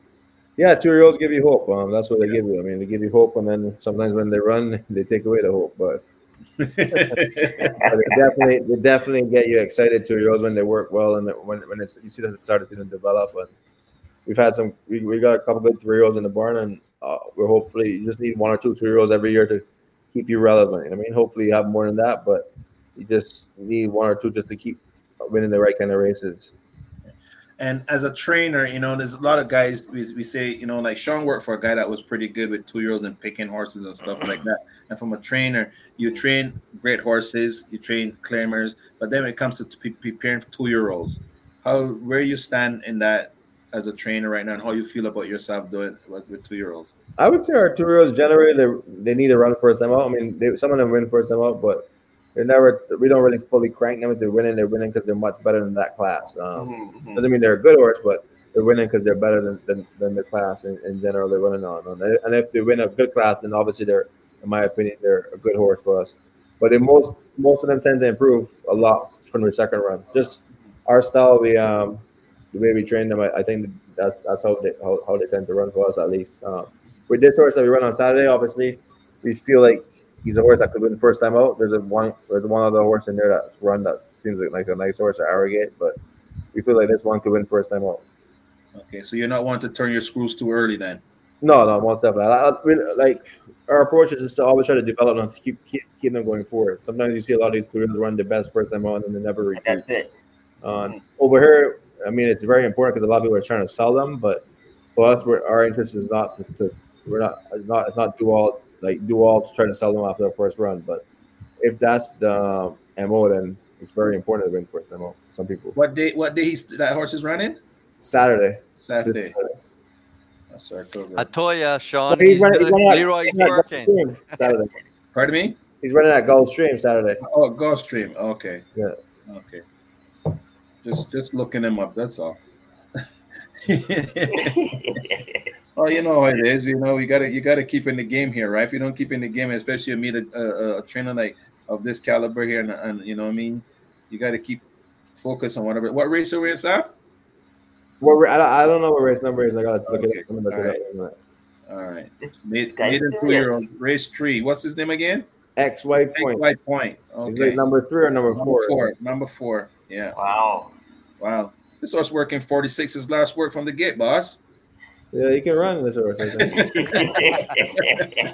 Whoa. No, Leroy.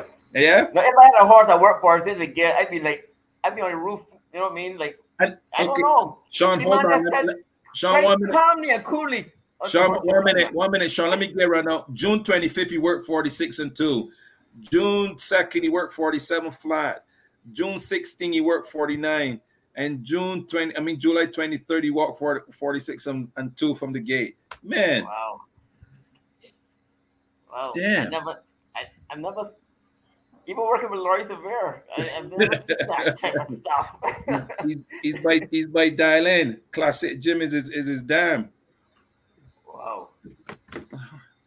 Wow. Just He's got talking some horse, but he can run. Like as I said, until they really run for someone you don't know. But I mean, I, I always believe that gate works are pretty revealing, and I thought his gate work was good. I mean, That's I'm I'm, I'm I like get works like that too, and you you, got your go to guy on him too, right?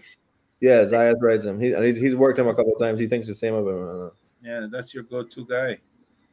All right, well that's that's our tip for the for the for the um, Saturday boys. The, right coming from the boss boss's mouth right there.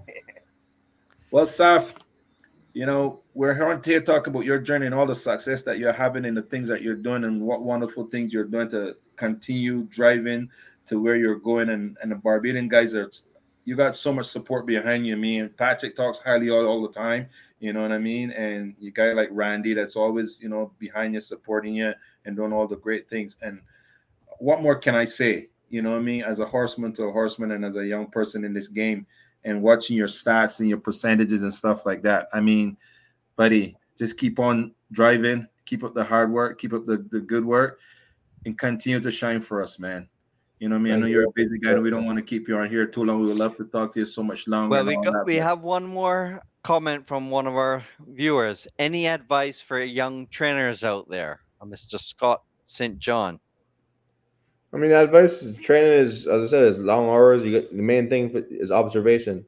You got to have constant observation of your horse. That's how you get your information. The horse can't talk, so you got to observe them, and uh, then you got just got to stay true to your owners. Um, ask for opportunities.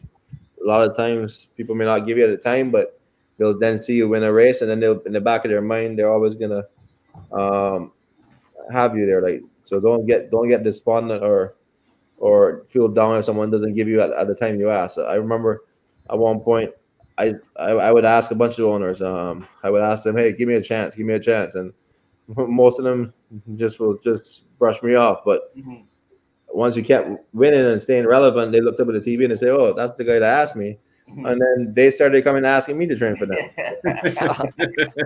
The world's a circle. like you're right, he knows the agent. You always going to a barn and you keep asking for a chance, and then Patrick beats the the, the same trainer on, a, on another horse, and he goes, "Shit, Yeah. I'm gonna get Patrick a right." I mean, so Yeah. you just got to keep asking for a chance. Don't get despondent if people don't give you at the moment, but yeah. people will notice. You got to. People are always going to watch you, and so always try to do right. And they're going to keep watch you, even if you don't think they're watching you. They're, they're going to be watching you as. And once they see you doing well, then they'll come over and give you that chance. So that's the main thing. Like stay Yeah. true and It's very good advice to all the young trainers out there, but it's also good advice to anyone. Jockey, exercise rider, just keep asking and keep working for opportunities. But Um, is it Marcus Murray said ahead. these words Bubba, he always learned the three words around the racetracks look, listen, and learn. Well done, Bubba. God bless you always. as That journey goes on. thanks, Marcus. well, you know, we're talking about horsemanship, right? But um, Saf, but you know, something that I speak for myself, you know, is talking about the business side of the game. Because we, we know so much about the horses and we understand so much about the horses, but the business side of the game. Could you speak a little bit to those same young trainers how important the business side of the game is? Because some guys, you know, think, you know, you go and buy this horse and forget about the bills and all sort of things and trying to generate that income for your owners, for yourself, and to keep running your stable and stuff like that. How important to understand that is. Well, business is very important, especially more um, and, and any model, even Barbados or more so in America. Whereas you, as a trainer, you have to have the cash flow to keep keep your barn running for your help, to pay your help, and so on. That's why it's important to have owners. It's important to have owners that that pay their bills. It's important to have owners that are going to support you if, if they said they're going to give you a chance for a little while. Because one thing I can recommend is don't take horses on deals. Um, it's something that I did early in my career. I took horses on deals, and it, that's what almost put me out of the game. Um, Mm. it sounds good. Yeah, you get 50% or 60% of the winnings. But uh, that time we were probably even at 25, 30%. And it wasn't profitable. And You're right about that. I agree with that 100. percent it's, it sounds attractive taking horses on deals, but but it it, it, it, it will bury you pretty quick. Um, They always do it to the young guys though. They always come after young guys. Yeah, and, uh, as I said, I, I did it. I did it early on in my, in my career where I, I, I took a bunch of trying to get um, notice, and it, it, it was a mistake that, Mhm. that I learned not not to do um, after after obviously after a few years of earning. Now, if you have a, a lot of more horses, like uh, say even a barn of twenty or thirty, you could do one or two horses where you think have potential, young horses. But as far as just taking any horse on the deal, no. Um, especially if you don't have many horses, like three or four horses, it's, is not a good thing for a trainer. It's it just it puts you in a jam because look at it. If you win a uh, say you're running for twenty thousand and you win a race, and the horse gets twelve thousand, you um it costs you three to four to keep the horse a month. So you basically by the time you you you uh, you only get 60 percent of that, you got seventy two hundred, and it costs you forty for the whole, but you only made thirty two hundred dollars. Mhm. Now hit the horse and hit the board, you lost four. So in two months, the horse doesn't hit the board, you have no chance of even recovering. So Good one advice. thing, I mean, you taking horses on deals i- is not is not a it's not a good thing for a trainer. Um, a lot of owners like to push it, especially in North America, but it's something that I wouldn't recommend. Um, if as I said, if you have 10, 15 horses, 20 horses, maybe, but if you're small and you're a barn, no, don't do it. Another comment from John Mark. Knowing when to cut loose of a horse that has no talent is one of the best assets a trainer can have. All can't make it, right, Saf? No, the the the, mo- mo- the reality is like most of them are, aren't going to be like the, the, the, the level that you want. I mean, I think Kenny McPeek, I was hearing him tell some story today. He's good at uh, telling stories, and it was like he always tells the owner, you buy five horses. I think one's going to be no good, one's going to not want to train, then then the other one is going to be like have problems. Then the other one will be okay, and then you hope that the fifth one will pay for the rest. So Right. along those lines, basically. Um, when I listened to it, it, it made sense Makes a lot because of sense. A lot True. of sense. horses are, are a number game. You know what I mean? The, it's a number game, as in the um, especially when you're buying young horses. Like I always tell people, if, if, if you could split your, you want to get in as an owner, you could actually own 25 percent of four horses. It's better than owning one horse by itself. I mean, because you have chance of four horses. Hopefully, one can produce. Mhm. Um, but Right. you, have to, you have to assess the horse's ability, especially up here. If the horse doesn't cut the level that you want it to be, I mean, every, every owner has different aspects. Some owners just want to win, some owners want to have higher quality horses. But if the horse doesn't have the ability, you got to face the reality that they're, that they're, they're not a good horse. Mhm. Another comment. Do you remember a horse named Edward George that your dad trained? Yeah, Edward George. I I, I know the name and, and stories of it, but I never. I, I, that was before my time, but I definitely um, heard stories about it from my dad many times. Great. We like to include a lot of our comments from our guests to invite people to ask you your questions, get your insights. So thank you for answering all of those questions for us and our viewers. No, it's most definitely good to have people um, following the show, and y'all been doing a great job with it. I mean, Yeah, we Thank try. you. We Appreciate trying it. our best.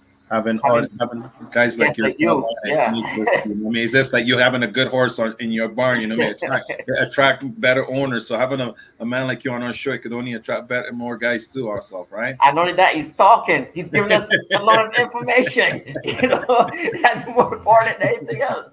No, I mean I've listened to so much of his interviews before, you know. So Mm-hmm. I and it's amazing, man. I tell you, man, you you're shining, man. Just keep shining.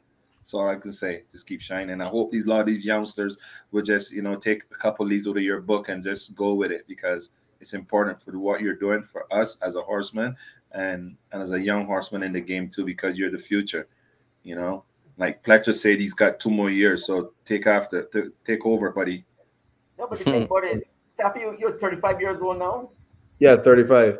I mean, I remember seeing Lawrence Bear three years ago where he was deep 80s, and and he told me he's never retiring. They're gonna take him out and went by feet first and all kind of stuff like that. He was telling me. So I mean, when you're 35 years old, that means you still got 50 years left in you. You know, it's, a, it's shocking to think that. Well, you like to believe so. You never know what the future holds. I mean, I mean as, as I said, I feel I feel old. That's thirty-five, but um, you just you just in, in this game, the difference is like the more sports, you don't sign a contract, so Yeah. there's no guarantee. As I said, as you, you gotta you gotta stay relevant. You gotta keep doing well. And, keep doing good, yeah. yeah, because if you, if you slip, you, you'll- you'll slide very fastly, and, that, and that's for any jockey, for anybody, is like you got to stay consistent. I think the ones that do the best for overall are the ones that stay the most consistent. And um, every day, like some days are tougher than others to get up and go, but you just got to stay consistent. And once you stay consistent, it, it works out. Yeah, but like for yourself though, I mean, I have to consider yourself an all-round type trainer. That you don't really depend on owners just saying, "Horse, I'm sure you're gonna pick your own." You're good at that horse, so I'm sure of that where your, your results you have. Because I mean, guys at Laurie Silvera came up and um, you know he was a two-year-old man. He, Laurie believed in picking horses, and you know, and he did well for his whole career.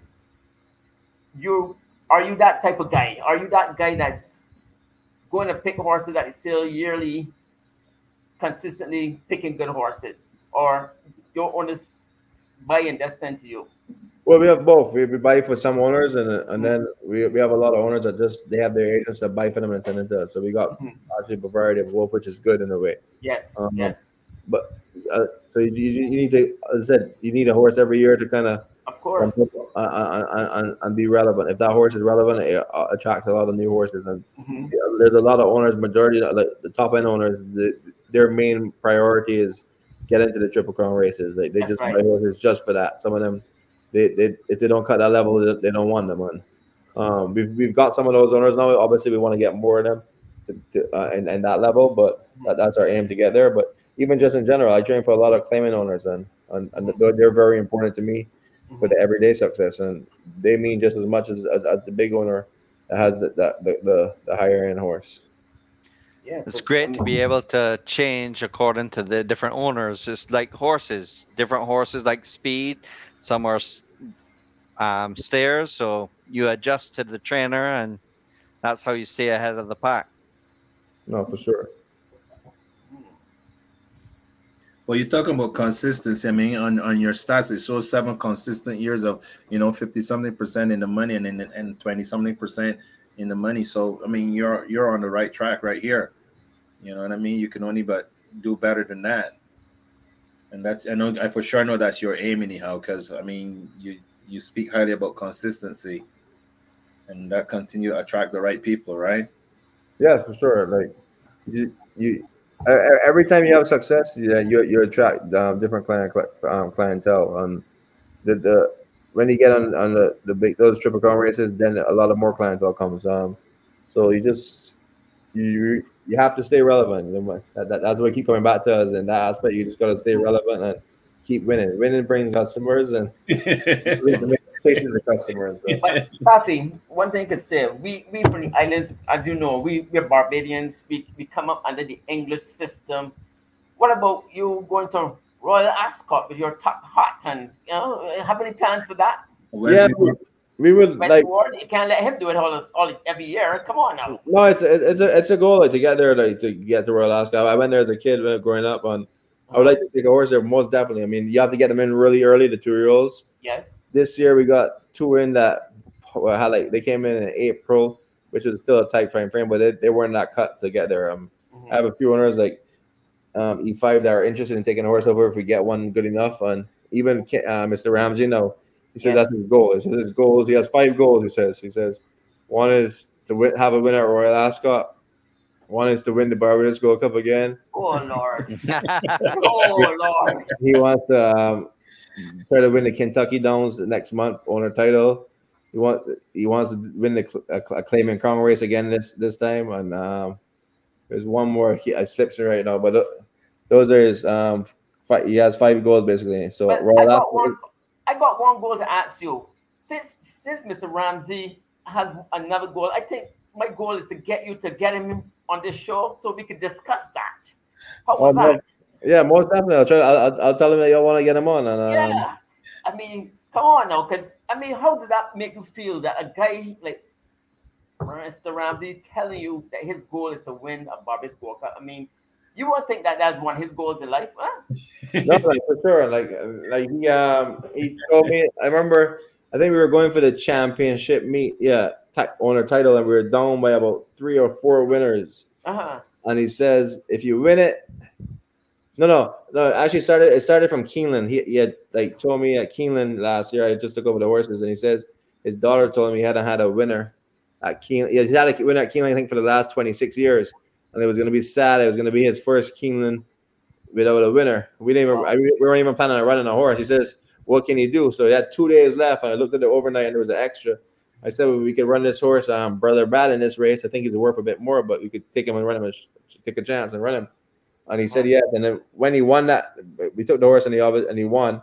And he thanked me so much. And he says because he, he's very sharp and astute. Even though he's he's back, he, he wants to claim horses. We, we've got all shook a couple times, but he says because you won that race for me, it meant so much. He says I'm, I'm going to win you your first Barbados Gold Cup. Aye. that, that was like his thing. And since then, he's been like he- he's told me that th- those goals, obviously, the day we talked about it. Oh, the last goal I forgot was the most one of the most important, the Kentucky Derby. So Ah, he's got Well, those five goals. He actually bred a really good. He, he he's the breeder of Cyberknife. So Mhm. um, he bred Cyberknife this year. So th- those are his five goals, and to, to for him to win the just for him to win the Gold Cup, a guy that's won what Dubai World Cups, he's won Breeders' Cups, and the Gold Cup means a lot to him. Man. Sa- Uh, Saffie, let me do something. When they won the Gold Cup in '96 for Robert Sangster, and he wasn't in Barbados at the time, and when he came back, I, I went on to number one Sandy Lane, and I mean, come on, that's '96. So I don't, I didn't even have a phone back. In, like now, I have a phone. I'd be doing selfies with all these trophies. You know what I mean? But I just was there. He tell me, Sean, put that in between. He had a Melbourne Cup. He had a the Derby. He had it was a, it was a case of pure cups. yeah. So we put the Gold Cup in between. It was one of my. If I die, I mean, back then, if I died the next day, I'd be all right. You know what I mean? It was- Well, I'll be glad you didn't well, die, I Sean. know, but it was. I mean, I'm talking to Robert Sangster. This is a guy who won all those big races around the world. Tell me to put this Gold Cup next to these real big, major races around the, world. big world. dogs. Beside the big The dogs. big dogs. You know what I mean? I, I, I, I don't know. So I know, I know, I know exactly how you feel, man. I know how you feel, and I'm happy to see that. Well, it's still. Uh, well, I- I think a lot of guys down here now are uh, panic a bit, but win the Gold Cup then. Can't do it the pressure's on. The pressure's on on the boys down there, Saf. But it's nice to know Mr. Ramsey is, is supporting you Coming back. with those goals, Yes. with those goals behind him, and, and having you as his trainer. So that's got to feel pretty good. You know what I mean? yes. To try and yes. do that. You know. No, so most definitely. He breeds. He breeds a very solid. See, just having these horses that we have, he breeds a very solid horses. Even the ones that run for cheaper level, Mhm. the mentally they're very strong horses, and um, it must be something d- uh, is his program on the farm because, he, as I said, I've had a, quite a. They're all homebreds and they just carry themselves with class. Even the horses that don't, that aren't high class level horses, Mhm. how, how they handle themselves. So. He, he, he's a guy that if, um, he could produce a, a quality horse for us with, with with his program, which he has done in the past. Is he still very active though? Is he still breeding a lot of horses? Is he still? No, so he, he, he sold like a majority of them. He says his goal now is to is to try to buy some at the sales because he says Oh. breeding takes too long at his age and he knows Yes. he doesn't have much time. He says he says he has to try to buy them now. Um, he, he hadn't claimed a horse for three years because the other day he- we started claiming that Saratoga for him, and he Mhm. told me it was three years since he's claimed his horse, and we've dropped probably like five or six. But every horse at Saratoga now is a big shake, like so it's Wow. hard to get him. Um, but he, he, he's definitely more active claiming again, and we probably have like 25, 30 horses for him, and uh, well, I would say like eight or two year olds, one or two looks um, that could be solid stake horses. You just said something there now. You know, me as you hear certain things, got my spidey sense tingling. Is it a shortage of horses, good horses, that it's so hard to claim a horse? Right I now? would say it's definitely the horse population is uh, uh, the full size has dropped, so you can see that in field sizes. And look at these big races that are coming up with five and six horses, these grade Mhm. ones for 400,000, 500,000. So even in England, I was reading the other day that the field sizes have dropped um, tremendously. So the, the, the, horse population has dropped, and it makes buying a horse off the track that's already run a lot more expensive. Mhm. and even in claiming, but claiming in Saratoga is always a tough place to claim because ev- everyone's trying to claim a horse to have a winner. So there's Yeah. always like I, I ran a horse the other day. One he got, it was 13 way to shake for him, and then um 13. our- 13 way. yeah we Wow. have, we've been in for like some other horses have been like 21 way shakes. You know what I mean, So it's how not- lucky do you feel when you win a 13 horse shake. I mean, It's like that's These crazy. yeah, but, but- and, and, and, and some of these shakes are like fifty thousand dollar horse and they're shaking twelve and fourteen ways. So normally you'll see you'll see cheap horses shake a lot, but Yeah. It's like the norm. At least they're gonna shake at least ten ways if the horse is, is, is a decent horse. How we're right now. You're not if you're claiming anything in the first three in the betting and, and it's a solid horse, it's ten plus. You know what I mean? You got to claim like the fourth or fifth choice to get like maybe a two or three way shake. But how's the market right now? Is is there a lot of money people in the business right now, or or people kind of gun shy of the business right now? Well, looking at his sales, the sales were were hot. It was hard to buy two girls. Um, You know, Okay. gunshot. Like money Yeah, so- spending. It, it, it's been from- even from the yearling sales to this year, the, the sales have been like extraordinary. The prices have been up. Uh, the horses are selling for almost double what what it would normally sell for. So Wow. I think the yearling sale is the best to judge it. I mean, obviously the stock market's been a little shaky recently, so we'll judge it on this yearling sale. But there, to try to buy horses now, even off the track, like horses that run once or twice, Mhm. like people want almost double or triple what they're worth. It's, it's very, it's not easy. Wow. That's great, man. I think you you're in the right place at the right time, man. I think you made a big move when you did. great, man. Great stuff. I mean, but a lot of us left Barbados. I mean, I would have left Barbados in the late 80s. I followed Ricky Griffer. And I, I'm happy going back to that because you mentioned Ricky early on. And Leroy, can't you see? Griff touched a lot of us. You He did, he did. He did. He did. I mean, I didn't even know that Saffie, so much years behind us, was attached by him too. You know what I mean? but um, no, Griff, Griff touched a lot of us, and and eh, I don't know, it's amazing. Yeah, he's watching the show because he texted me during the break. He says your face look. He says you look very serious. I said the face, is, the face is hard. so Rick, we know you're watching. Yes, I, I send him a link every week religiously because he's not on Facebook or anything like that. So I I make sure I send him a link so that that's my brother, man. So I like to keep my brother close, and and you know we we we, we, we talk, you know, we message one another pretty often. So, Ricky but I'm so happy to hear you doors, said. I just know that Ricky also.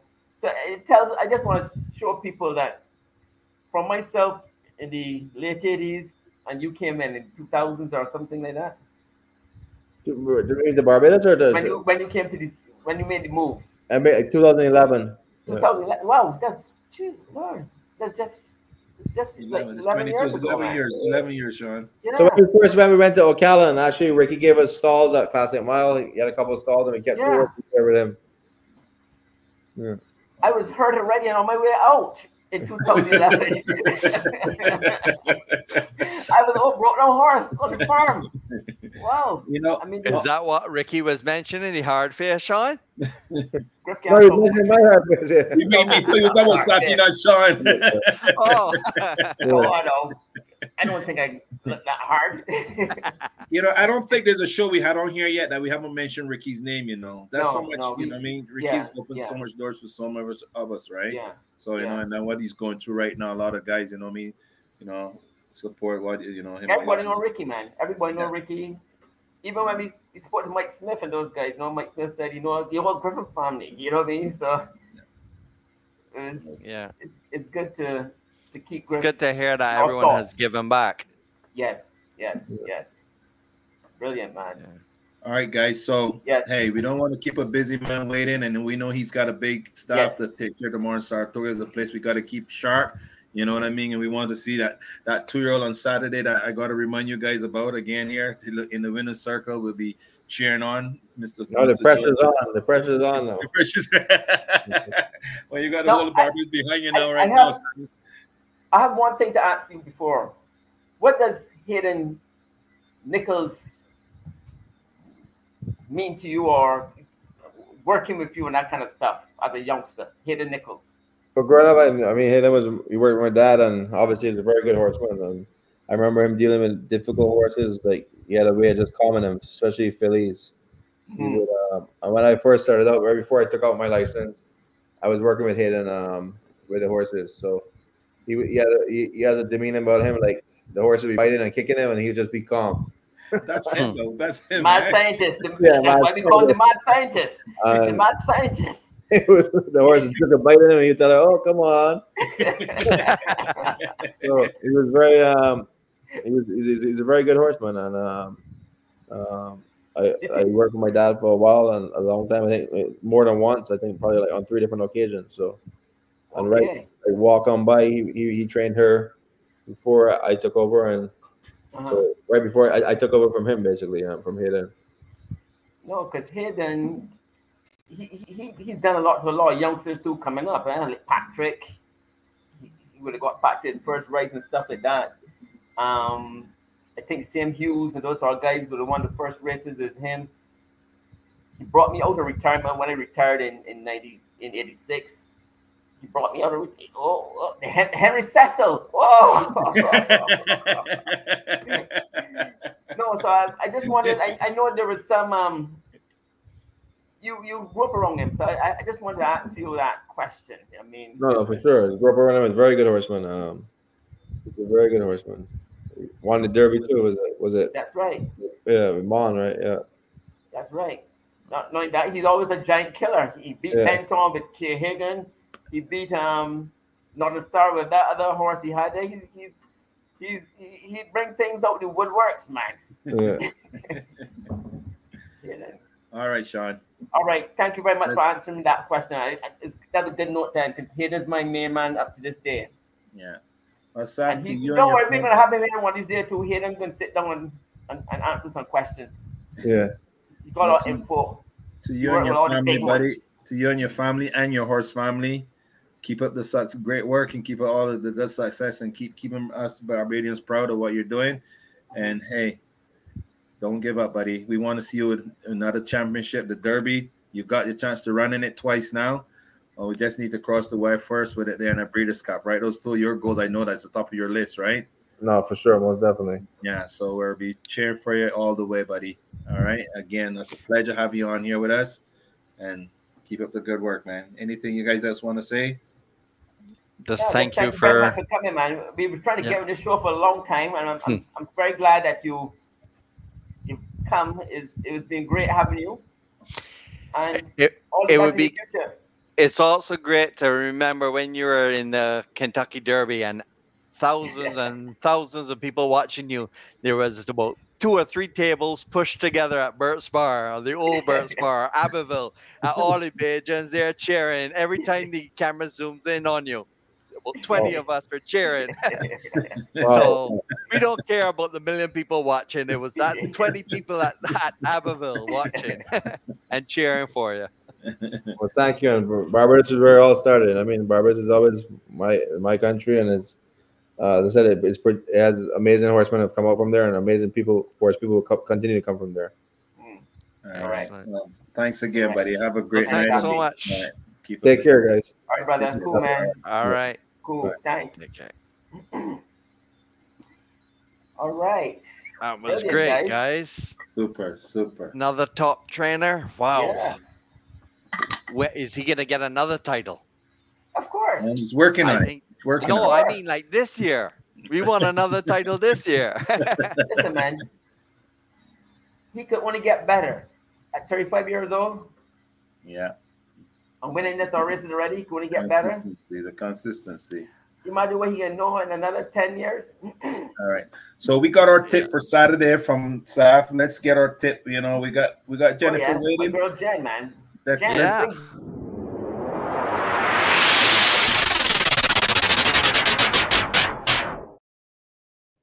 the pick of the week is Wow. Jen Morrison. Hey, Jen, how's it going? Oh, it's good, guys. How you doing? I'm sorry I'm late tonight, but boy, it was a long, sorry. Hot here. day.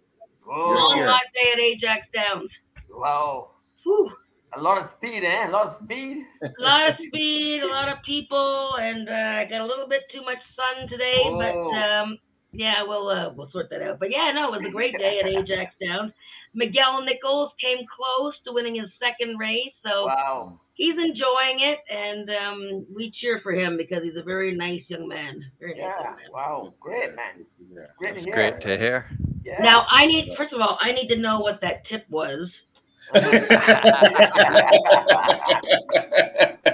What was that tip for uh, Saturday? XYZ, two year old, fourth race at, at, uh, um, at Gulfstream, right? No, Saratoga, sorry. Saratoga.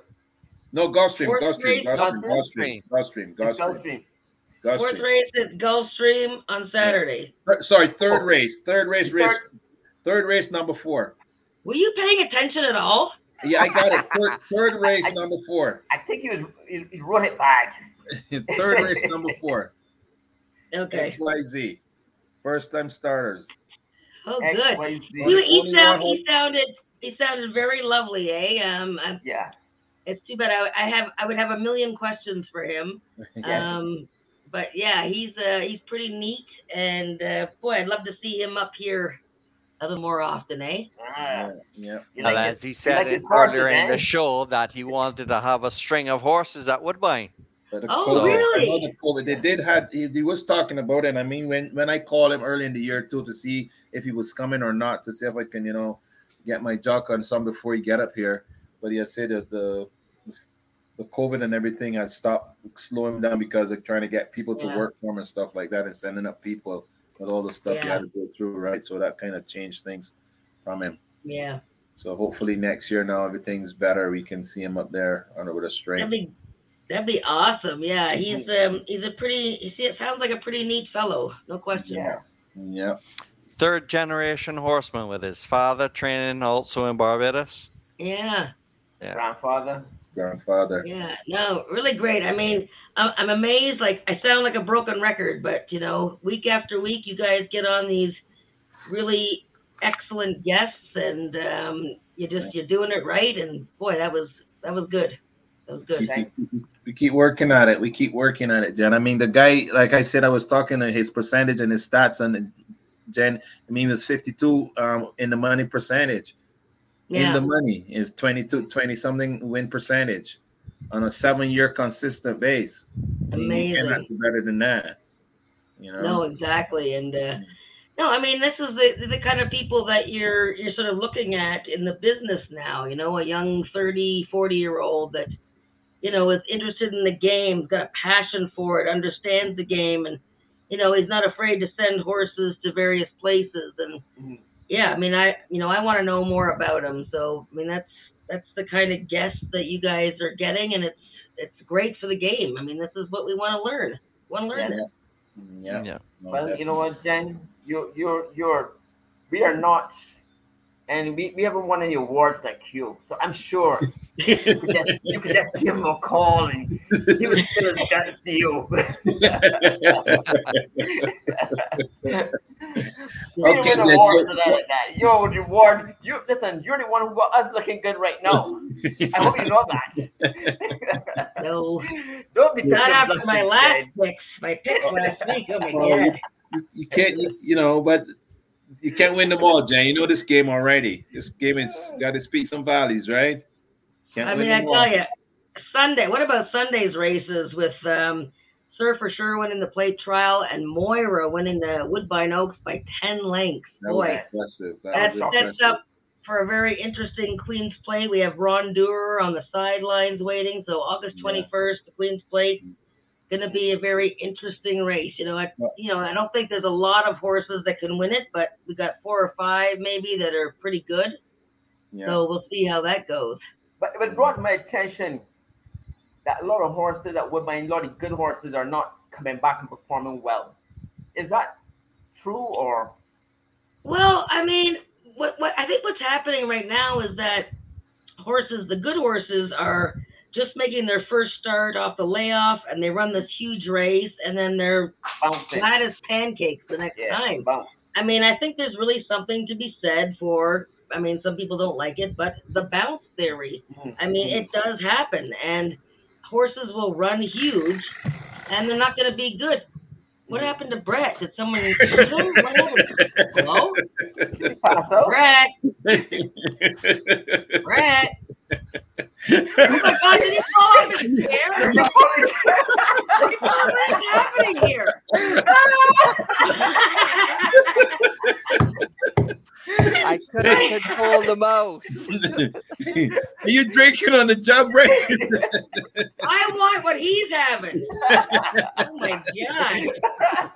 Jeez, I didn't expect this to come on the show and Brett's falling off his chair. now I can move the mouse. Uh, the That mouse great. was um the mouse. Oh The cat came and got the mouse. By the Sorry way, about about cat. Jen, where's our mascot tonight? I don't see him in the background. Where is see he? yeah, I don't know. I'm not sure. I mean, he was he was getting pretty annoyed with me because I was home late, so he was mad and he He's pissed ate his again, food eh? and then he left. So Oh my god. Typical He's guy. playing hard to get. there's no pleasing everyone around here. Okay, let me tell you, can't do it. All right. Okay, Jen. What, so- what's your pick this week, Jen? Yeah, so I sent you a video, young fellow. Yes. Um, That's only me you're for- talking because there are no other young fellows out here. That's right. No, That's right. Well, you're all young fellows to me, that's for sure. Uh, this is this is Friday, and it's the second race. Now Thursday and Friday's racing isn't that great, and I just got Saturdays printed out, but and there's a couple of interesting races. But I'm gonna go with Friday. It's the second race. It's a mile and eight maiden race, and I'm very interested in a horse that I quite liked last time, and I thought his trip wasn't that good, so I think he's gonna win. I look at. I am predicting that this horse is going to be at least one, two, no question. Okay. All right. So what are we're going to do is we're going to show this race, and he's the number five horse. He's going to break slowly. He's in blue silks, and um, well, we'll, we'll spin it. And I know what you said. I'm going to do this unmute thing. Yes. Unmute the microphone. Okay, here goes. I'm going to unmute. Here we go. He's Yes. number five, Summer Harry. Let's go. All right. I told you the microphone, I mean the mouse got away from me. It wasn't working. I couldn't press my buttons.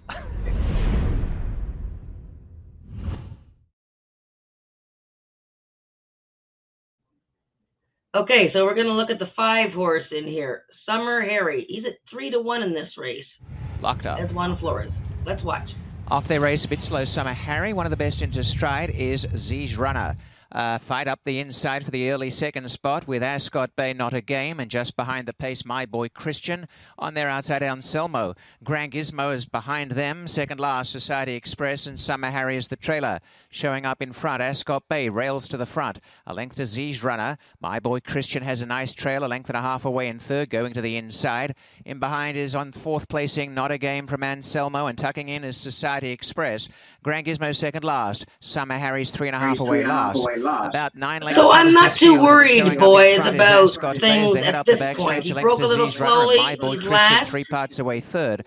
Taking off his Grand Gizmo right around the extreme outside. okay, Also. Anselmo edging up. Society Express off the rails and back second last. Not a game. Summer Harry catching ground just a length and a half away now last, but only five off the leaders. Grand Gizmo's gone to the front. Grand Gizmo takes the lead inside the half mile narrowly from Ascot Bay Ziege Runner. One to my boy Christian coming after them. Then came Anselmo Society Express as Grand Gizmo breaks for home now. Two to not a game and Summer Harry still last. Out in front, Grand Gizmo by three lengths. In second spot is Ascot Bay from my boy Christian running on. This On is where outside, things get really Summer tricky Harry here. To get going is held up I on the understand what inside he was the trying to do, Grand save some Gizmo's lead but two and a he half just to three lengths to my boy Christian, who is making of inroads as they flowing corner. horses, so and from the it was long way back, late Summer now. Harry's running on behind horses. Out in front, here comes my boy Christian to Grand Gizmo, and they're well ahead. My boy Christian on the outsides hit the front from Grand Gizmo.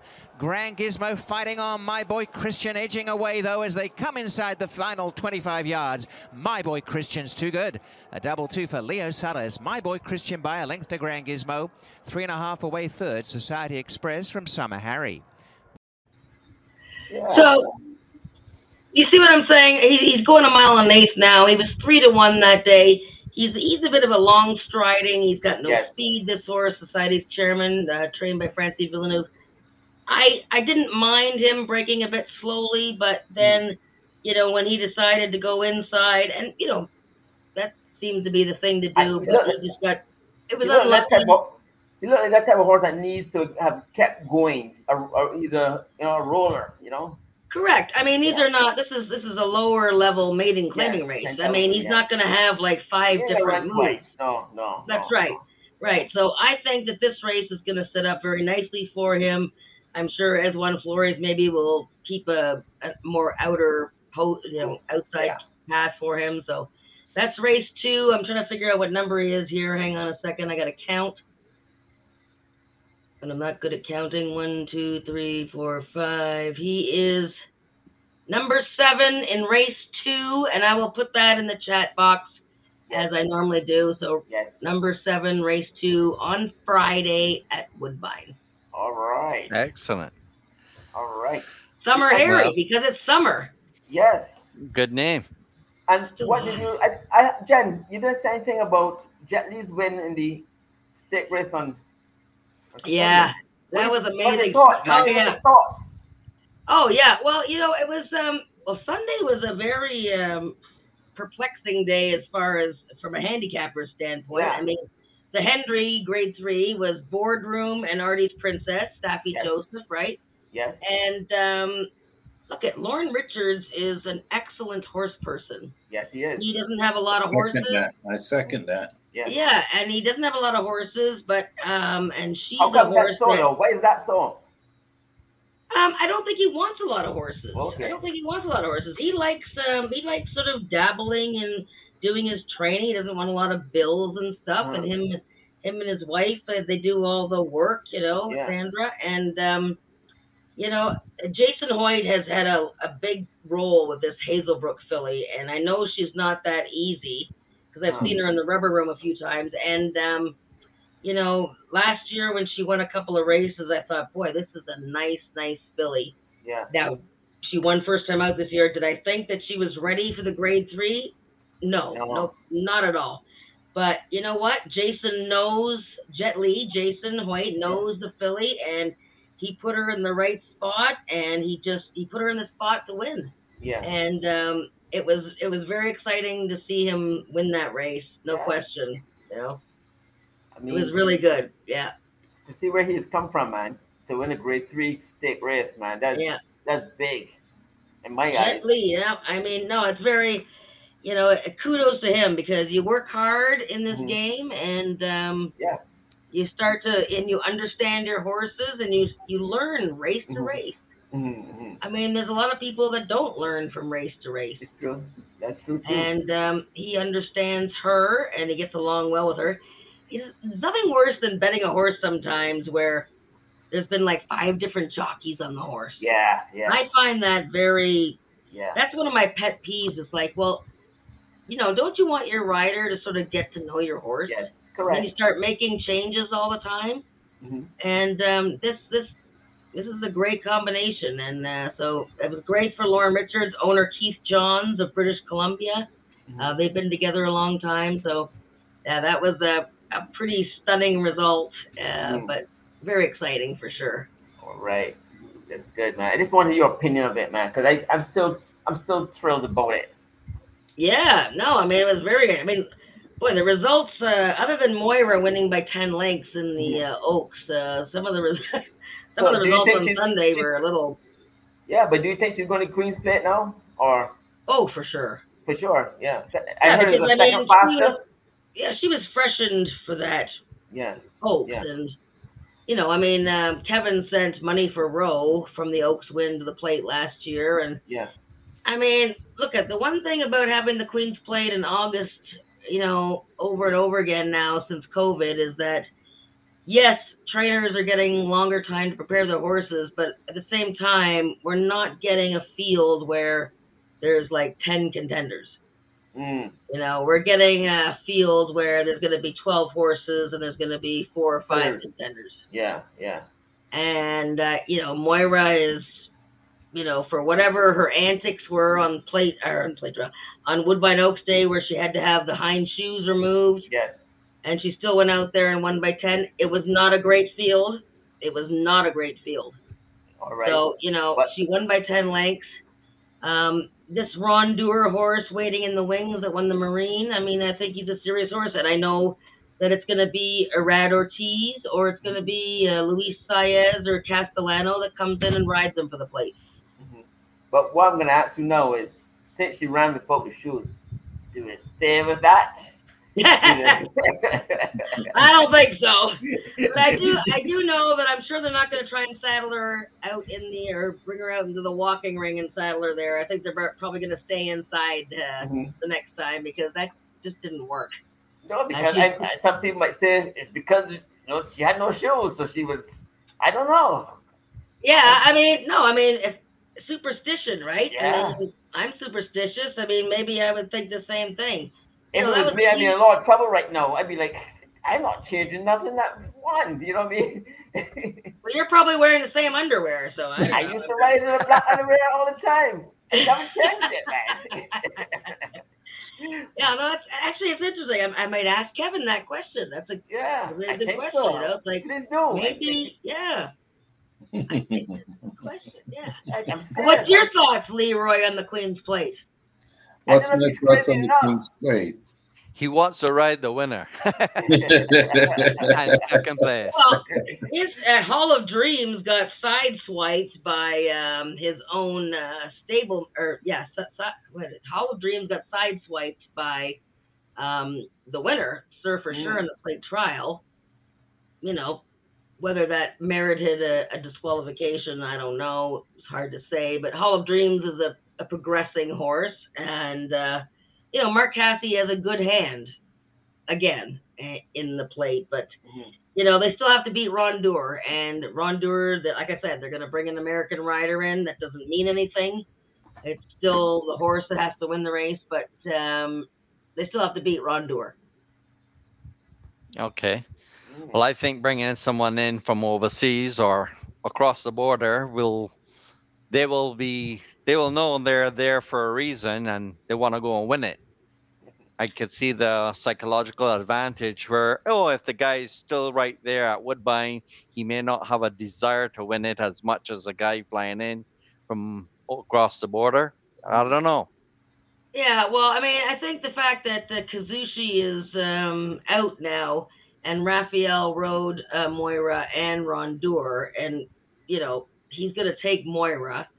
Um, that seems to be the, the general consensus. So, you know, I, I you know the owner one of the owners of, of Rondure is from Monaco, so I, I'm sure that they're probably saying, well, let's see if we can try and get somebody to come in on a Sunday. Sunday in the States, not a big day, but look at you know what? Rondure still has to carry the weight and he's only gone a mile and sixteenth. So we'll see. I was I was pretty excited for Sir for sure winning the plate trial because I know the Hunter ups that uh, the owners and breeders they're big quarter horse people at Ajax Down. So um, yeah, so they're they're easy to cheer for.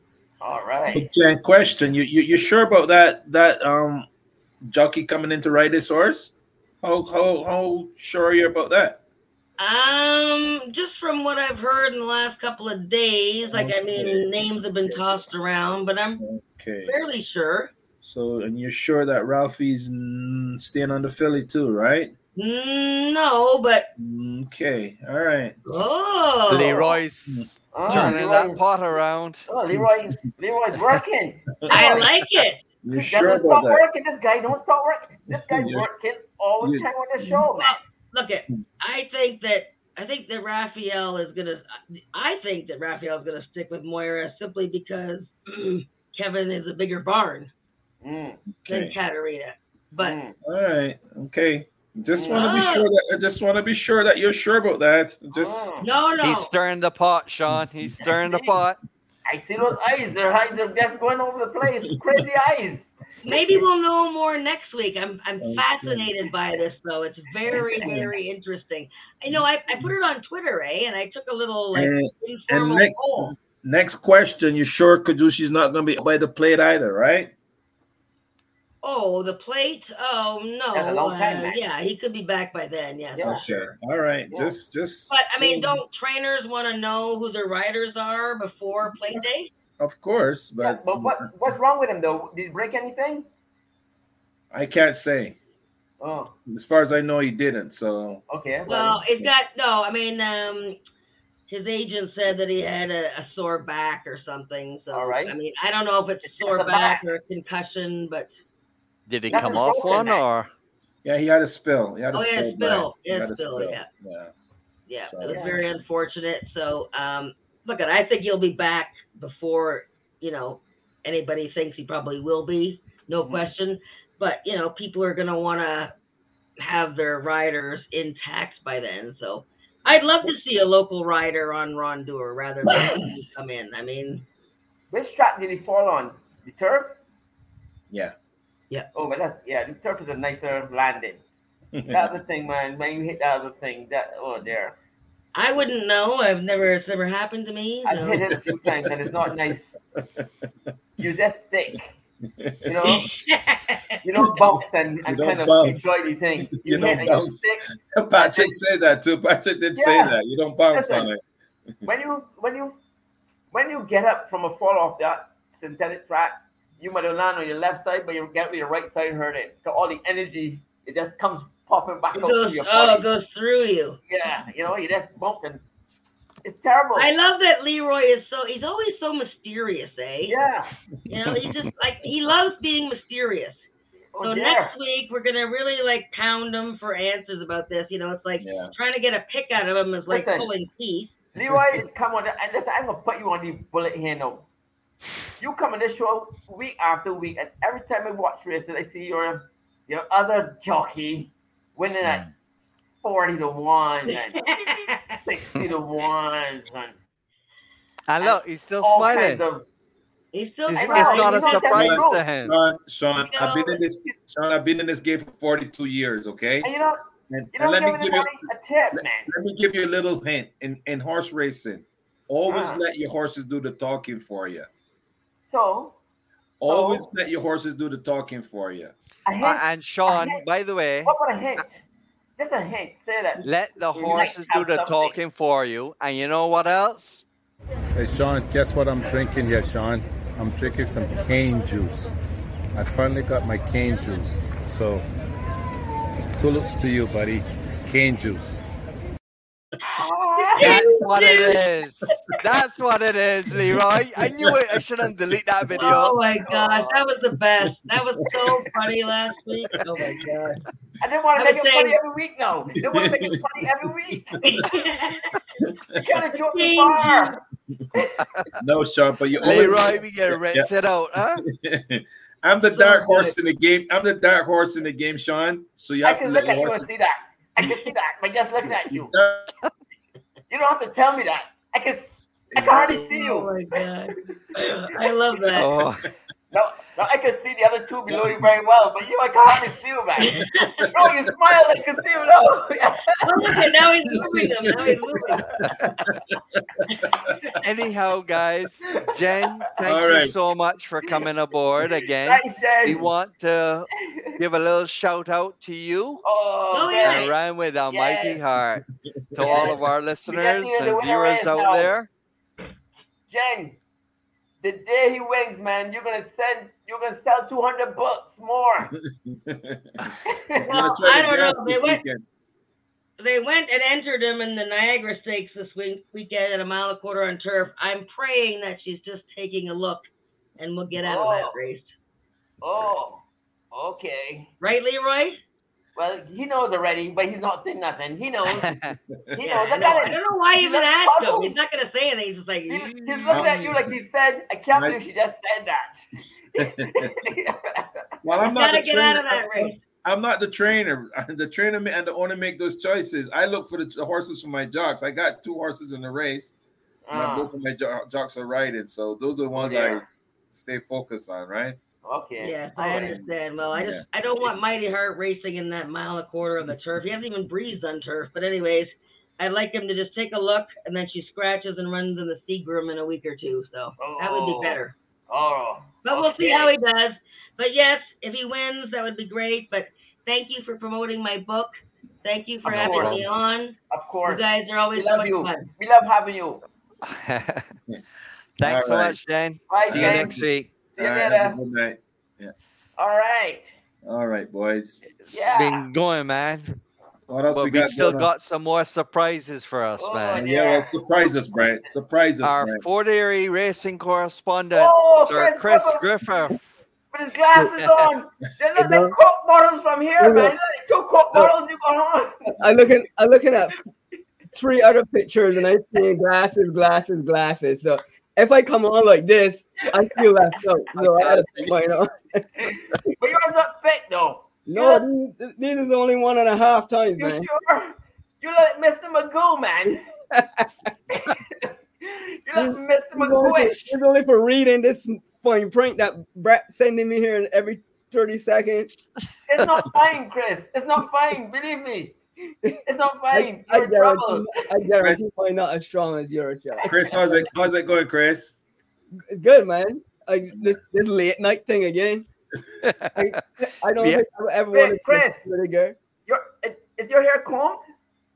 Comb for when you when the last time you see me with my hair comb, Sean? I don't Chris, know. It looks good. Chris, it looks good Chris. so far. I, I Chris. went like this. I do Chris. Chris, look at the man head. He asked you about a comb. When last you see a comb, Chris? Chris, come on, man. Yeah, ask me about it. Imagine, imagine that, Leroy. Yeah, he's Imagine asking the about a nerve he comb. asked me about if my hair comb. But you, You know, know what I come on, mean? guys. You know, I've, I've always been this crazy type of look. You know, I've always been. This guy's talking about a I've always comb. Imagine that, Leroy. Yeah? Exactly. You know, Chris, Yeah. Chris look very neat and you know. I, I told you, I, this this is my comb right here. Can you see put the hat on to, to Sean. hide it? You know, Sean, five or six Sean, I had to ask Chris to sit up. He lying down on the couch and he back showing. I had to say, Chris, Every- straighten out your shirt, man. message, I was falling asleep, and every time your phone ding, you waking me up. Oh, you gotta sit up. I said I can sit up when it's the time ready. Uh, Well, did, you get to, did you get to enjoy Mr. Saffie? I saw parts of it. Oh, I saw the part where he, Sean. huh? I saw where when I first when I I didn't get to see it from the beginning. I I gotta watch it back. But the part where he was talking about those races that we win, two races that Yes. you win, Chris. it was uh it was Bonnie Blue Flag and Sound of the Sea. It was the Oh. same day. Oh, it was Oh, Saffie. yeah. Yeah, boy, my son cut half that day. Leroy, you make sure and remind you of that. Mom. Yeah, yeah, I cut half that day. But Saf remembered it, so I mean, I, I couldn't remember it myself. But You know, you know, Saffie, from the time he was, I don't know, four, five, six years old, he been a Yeah. race race horseaholic. So he would remember them things, right? yeah, yeah. He would that. I, I would like to put in a comment from one of our viewers. yes. She was actually just on the show. Oh, Her pick of the week. But look what she said. She had a laugh at Mr. Magoo.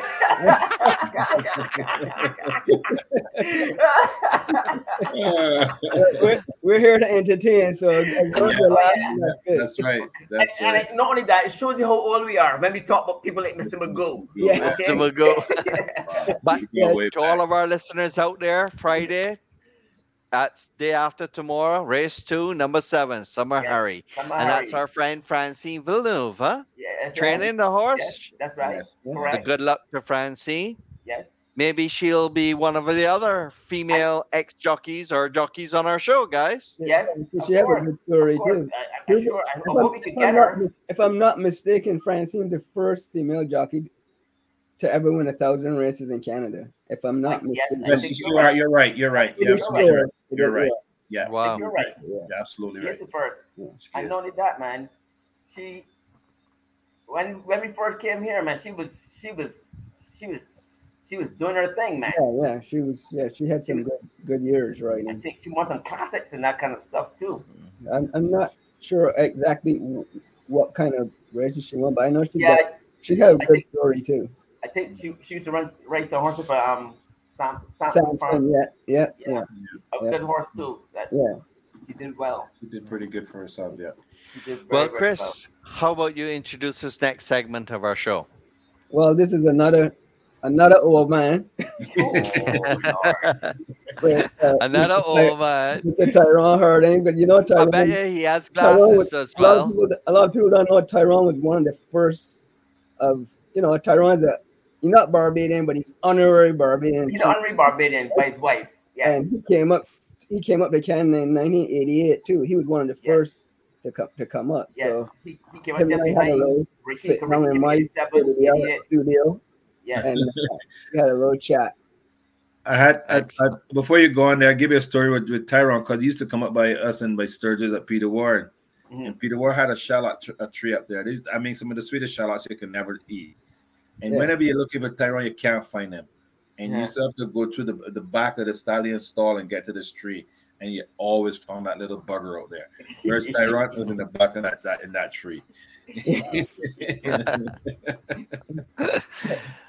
Tyrone Well, first shit, he had to get a ladder to get in that tree. But listen, I, I remember one time Tyrone, you remember Tyrone broke his leg in the in the um thing In the in the field. In the field? I was out Yeah. there. Wow. And he, he was so small, he was hanging up in the tree. Wrapped around the tree. Really? I'm serious. Yeah. he Well, bump let's take a look. Yeah. We got Chris Griffith interviewing um, Tyrone Harden to show all of our viewers, and maybe Yes. there'll be a few surprises. Oh, oh dear. Okay, ladies and gentlemen, I'm here with Tyrone Harden. Uh, he's gonna give us a quick little rundown about his journey into horse racing. So, Tyrone, how did you get into horse racing? What what brought you into the game? How what made you want to be a jockey? after finishing school, I, I, got back um, a, a certificate in architectural drawing, and after finishing school, I couldn't get a job because everybody wanted five years, three years experience, and stuff like that. I didn't know how to go about it at the time because I was young, so I said, ah, I might as well go into race riding. You know, my dad used to ride, my brother was riding at the time, and stuff like that. He started riding before I did. I had to Okay. finish school, and finishing school got me the certificate in architectural, but I don't use it now, anyways. Yeah. And then uh, when I started, after I got a little more experience on Edmund de Freitas farm, he's the one that took me in there, you know.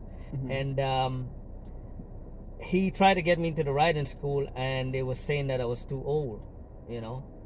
And uh, that was a down point, down forward, but I didn't let anything keep me back. I said, okay, um, someone said, well, try Barbados, you know.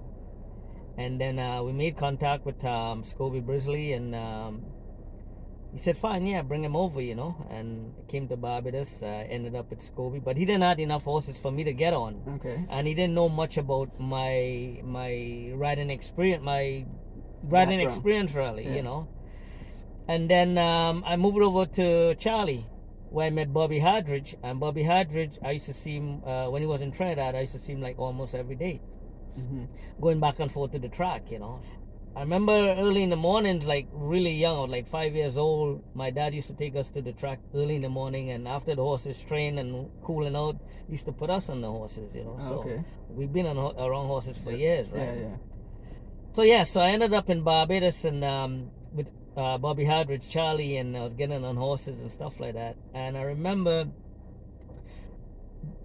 uh, David Simmons was the one who tried to help me get the license at the same time. He did, you know, Yeah.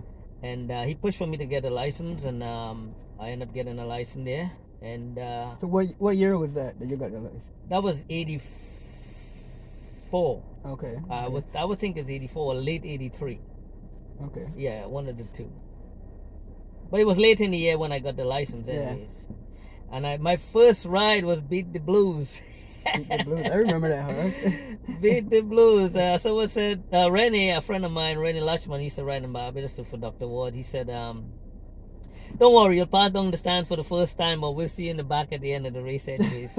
so said, so said, so done. It was, it was true, you know. So and then so once from the time you got your license in Barbados, it didn't take you long to become leading rider then, because you were leading rider what year? 86. Oh, okay. 86. So that, okay. 85 I was doing a little better and uh, 86 um Ronald Burke uh, kind of like took me you know in his stable in his outfit Yeah. and gave me my first winner which was King Jassa and I always remember he said okay Harding when the gate open you're fine but when you come around the far turn don't ride her you hear me don't ride her so the gate, the old gate opened and everything was fine. And when I got to the far turn, I started riding her, and the damn thing went wide. I still end up winning the race anyways. and then I started riding more horses for him and started winning races. I won the champ. I was I was the leading rider that, that Yeah, year yeah, with yeah. him. Yeah, yeah. So then, so what year you came to Canada?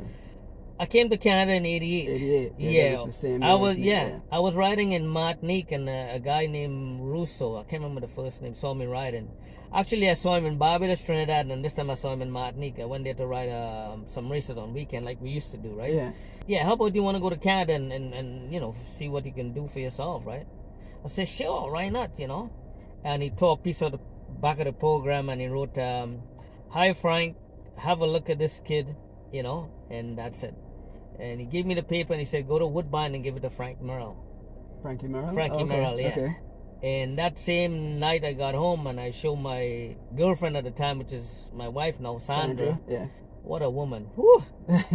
Damn. Yeah, you better make sure you mention Hey, listen, Sandra. if I don't ride a race good, the only thing I didn't get was a cut ass, all right?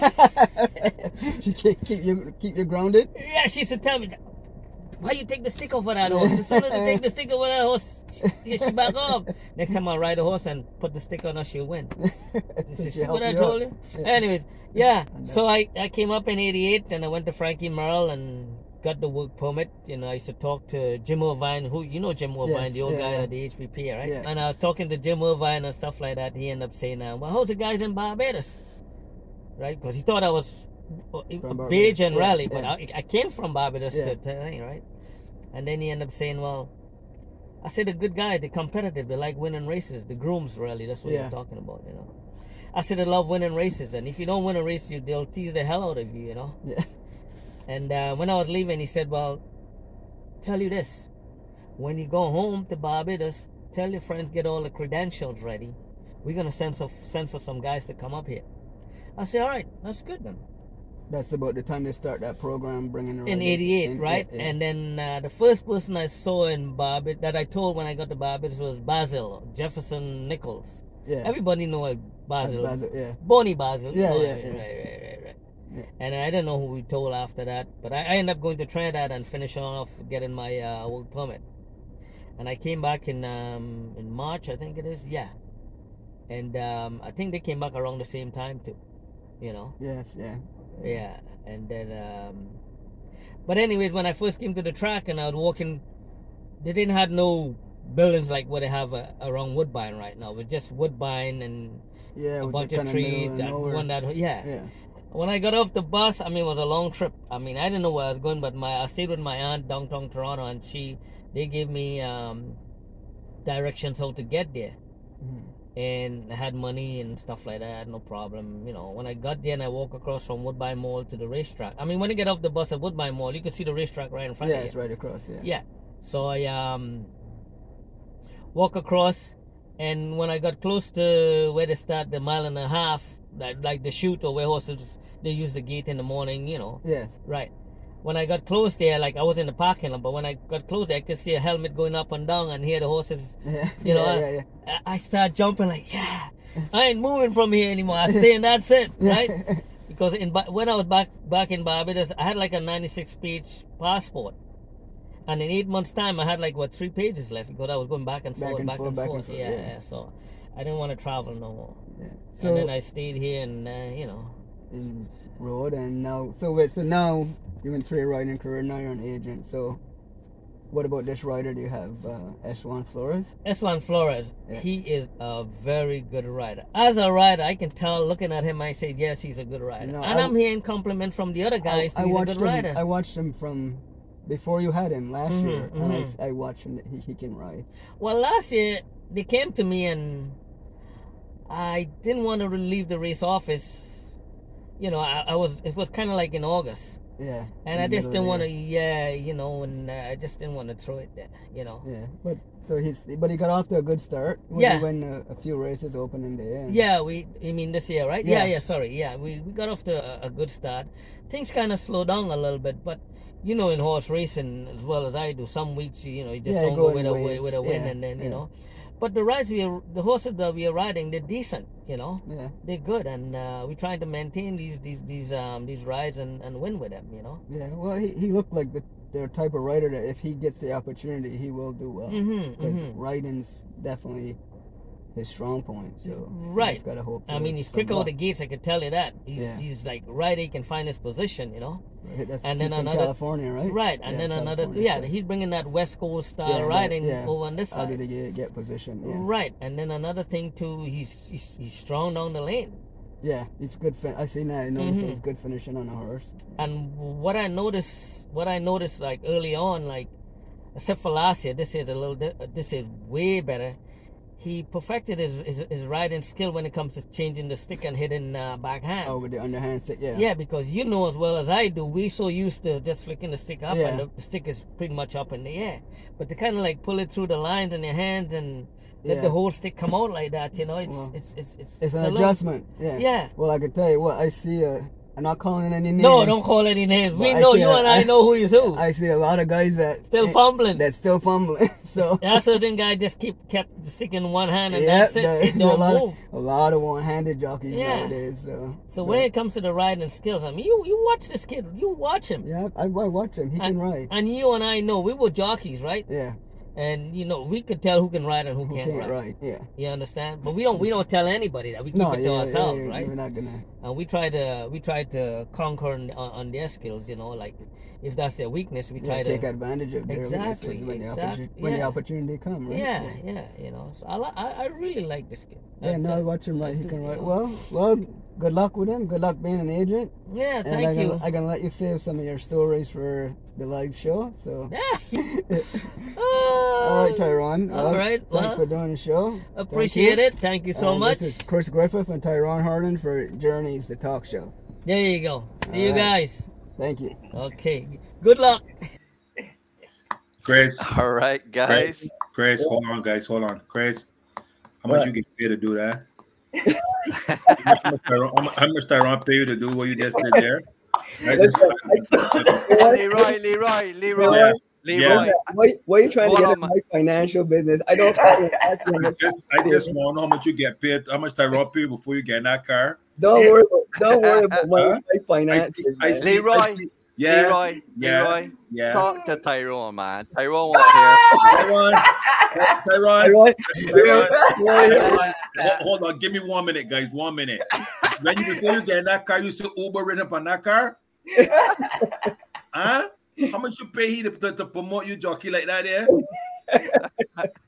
Man, say Leroy, something, listen, if you Pony want glasses. He pony glasses. He put on the glasses. Leroy, we can talk off. We can talk backstage, man. If you want to know my feed, don't don't put my business for everybody to know. huh? Okay, just, just What me, know. whatever me and Tyrone negotiate is between me and Tyrone. Okay, Me you okay. have- Is Tyrone hearing us though? Okay. Listen, of this. when oh. you, what you hear in Fort Erie, stay in Fort Erie. He ain't leaving. I just want to know, you know, it sounds like some sort of money hand changes, some sort of money change hands there just now or something. I don't know. But he had Me it here. So I don't know Listen. if it earlier or if he changed it late. Don't they Hey, change the stick? hey, and Chris. change the money? Chris, Huh? where uh, where Bowman living? Beauvais Avenue or wait, where the place name is? You know, what? I, you know, if I gotta take, you know, if I gotta take my mobile studio all the way, they're gonna gotta charge me. Yeah. you know, you know, it, it- it's true, you know. It's true, you know. He ran malicious. He ran malicious, you know. I know. Me? I, I, I, I the malicious one? What? Yeah, that one is malicious. That one is. Okay, all All right. right, I gotta separate the two of you all. I just want to know, man. That's all. I just want to know. a question. I just had a question to ask. That's all. But you guys answered Hold on, it. hold on, hold on, hold on. Let me let me get uh, Patrick Husbands here. listen, listen, listen. Leave my jockey out of that, please. You know what I mean? Leave my jockey out of that. Anyhow, Alright. on to more good things. Anyhow, back to back to business. Tyrone, you come prepared, boy. If it got me I hope no Patrick watching. yeah. I'll tell you what, if I- Bowman, He was cheers, on buddy, already. cheers. I hope he watching. He I'm gonna know. I'm gonna know if he watching. You you see me tomorrow. You know. You sent a message just no. Yeah. You send a message. Just Not now. yet. Watch this see. But the Well, other day, you, I stand up. By, I stand up. up by the rails, and he gave me horrors. Yeah? And he have all them boys and are laughing at me. I turn around. I said, "Look at you, look at you. You know, you remind me of King Dial. Boy, them men laugh, and he had Killy going through that tunnel. he shut up. He shut him out. He said, "Oh my, I, I, then I can't leave today." I ain't getting involved in that because when there's two hearts got me. Yeah. Oh yeah. So I ain't Yeah, getting between the two of them because I know you used to be on their hearts got me. He regular. I can't hear you so good, you know. I say you the hearts Gap man. That's a handicap, man. Hearts Gap, Hearts Gap. Oh, oh, yeah, yeah, yeah. Huh? Turn out the microphone or the speaker, Tyrone. Man, my mic all the way up. All right. But You turn know the that- speaker down. He using that All phone. right. He's using his phone. That's why. How y'all dig up Tyrone Harding though? I got racing correspondence in for Erie, My Sean. You you- ain't got to my worry God. about this. I thought he was sleeping at this time. He's a little old, you know. Well, I was I thought he had fallen asleep because I was messaging you for a while. He wouldn't answering. I thought he had dropped asleep. My let show when I got to sleep early, you know. when I got to take my woman this show earlier. Yeah, these pe- you got too many old people on this show. People can't do it. You gotta start this show earlier, man. But it's, it's only nine twenty-six. It's good time. I mean, can't- only- That's But you ain't early. see, you ain't see Mr. Harding put on a nice orange shirt. He looked like you know come out the shower. I would say he had some hair, but he ain't got no hair that still wet. No, man, I hear them talking about comb and things, so I throw in my comb. Cause you know Chris and Sean don't own a comb. Yeah. What's up? I got two combs. I I already show you. Look. Uh, Two combs. What more you need than that? Oh God! Well, y'all see how you, you just gotta look at me as you, you, you don't even got Well, I know you can't. think about me. I know you can't even get your fingers through that. No, no, no, no. You you'll be stuck, Sean. You'll be So stuck. I go, I go pull them back. No, no going back. You know. hey, listen, hold on. Speaking about my head, Leroy, your jockey that give me horrors for the past few years about my hair. Oh Lord. Or He lack of have- hair. He Oh, did have Lord. three little pigtail plaits at the back then. Every year the back he he getting shorter and shorter. I, I tell you I next five years. I tell I you next five years, yeah, you hold on, I tell you next five years. I say, listen, man, you ain't gonna be telling me that.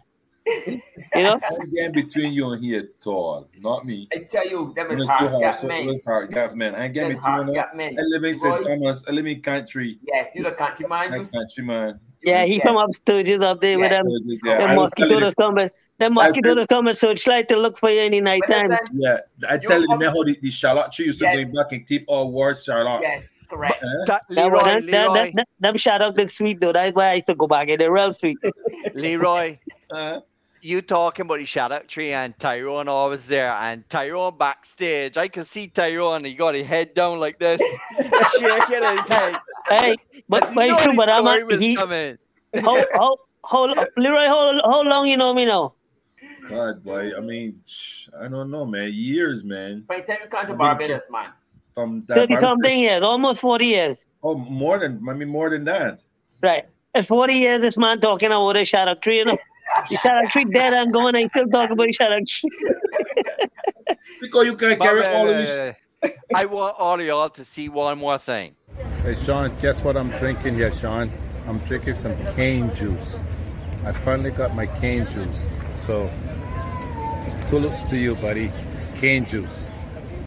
Ty- Ty- boy, this video stories is gonna keep coming. man. That shadow tree gonna keep coming, Tyrone. We is, Ah, but yeah, it yeah. really shadow tree. I can't hear. I can't stop hearing about that can juice. That's like bamboo. You, you sure that cane juice in there? I, I, I tell them so. I tell them so. They look, Right. Yours look Uh, like Uh, that can juice is like greenish color. Yours Tyrone, when last, when last you drink cane juice, Tyrone? Oh Lord. Boy, yes, boy. I don't drink cane juice. I'm gonna suck the cane. Well, but, but uh, the point is, Sean come on his show with cane juice, and, and Sean over he cane juice, the good rich. Three looking- weeks in a row, Leroy, Yeah, and then off yeah, we juice. done. And Nah. Brent, Brent and Bobby, so he won't even offer Brent Man, now. listen, man. I- I, I- had it lined up that I was. I like the supposed to be juice straight from the cane, not, not press nothing. No man, Okay. Garvey. Break it off bring with your teeth and, and, and chew it up, man. But hey, Tyrone, you can't suck no sugar cane, no Tyrone. With your teeth, well, what Oh, sugar Lord. sugar I still got suck teeth in my mouth. You think I you? Oh To Lord. do with the suck with sugar cane, you can take shot with what sugar cane, Oh, Tyrone. Lord. What are you talking about? You see, you see what's happening when you bring to it old man for the show? It's all good. They got a teeth, who ain't got a Hey, teeth, hey, who Sean, ain't got a hair. We're talking about Sean, who got teeth. who you know got- what? He jealous. That's what it is. He jealous. All right, man. I Yeah, done that's- thought, man. He jealous. Oh. I done thought then. That's when too much old man is meat. Now, if it's a bunch of young boys, you don't have these, these all talks. Got Yeah. everybody got full head of hair. Yeah, everybody- yeah, yeah, yeah. And them I young did- boy, and them, like you say, the teeth falling out of their mouth. they look like they they look older than me. Tyrone, Tyrone, how much fault you got in your mouth right now? I ain't got no false teeth. You ain't got none? Okay. Uh-uh. I just want to be sure, that's all. Uh, how much you have? How much false teeth you got in the mouth? Oh no, hold on. No, no, no, no, no, no. Wait, wait, wait, wait, wait, wait. How much implants you got in the mouth? I ain't, I ain't got, I ain't got none like that. I thought Leroy was gonna pull out some faults in the jester, but I was Yeah, not worried. Just making sure that them in there, that's all. I'm still making sure. I thought I thought on air he was gonna do a pull up Hey. a, a top player. Wait, he, he, he, he, he, he, yeah, brother, too, and if he bite it, they come off well. It. But Tyrone, we got we got our friend Carlos Grant saying good night, gentlemen. Trotty, quick out the boxes tonight. Who's oh. Trotty?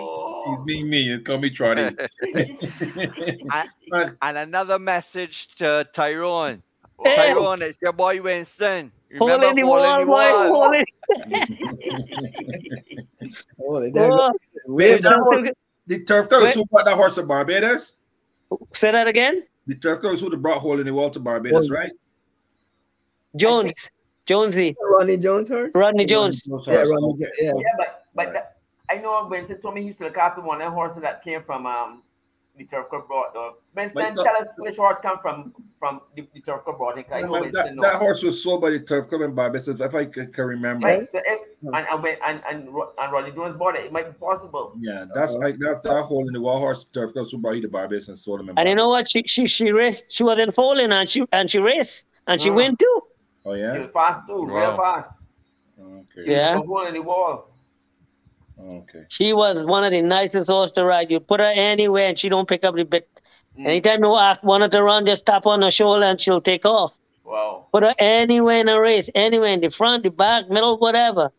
She just mm. stay right there. When you wanted to run, just tap her, pick her up, and she's gone. What, how many horses you could, ru- you know, how many horses you get like that? Not, not a whole lot. Wait, all did, did all four of you guys ride together in Barbados or no? Are you I guys- was, Yeah, man.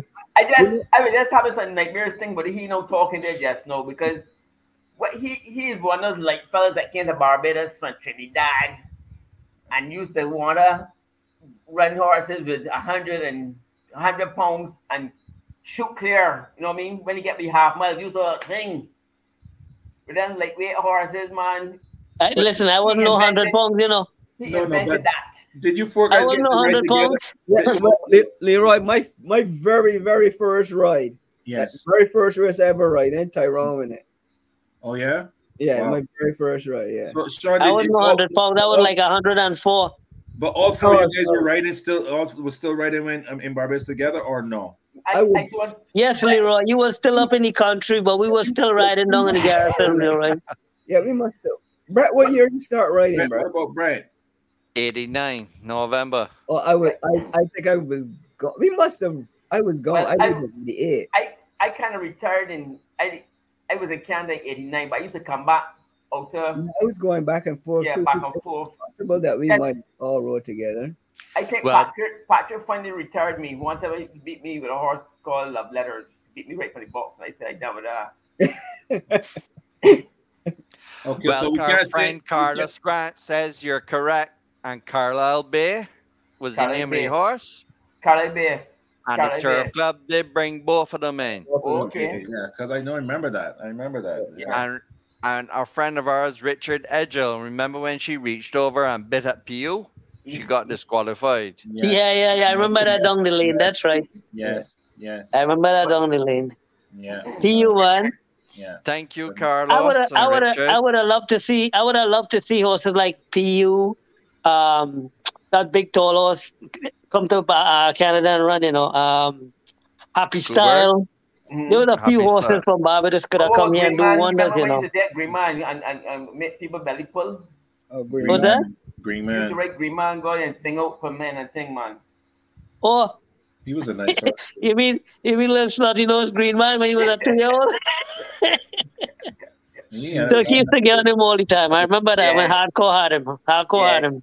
He, he, He didn't break Turkey Foot. I think it's he who broke Turkey Foot. No, Turkey no, Foot no. ended up breaking with one um That's not my dingaling. Mosley and them horses.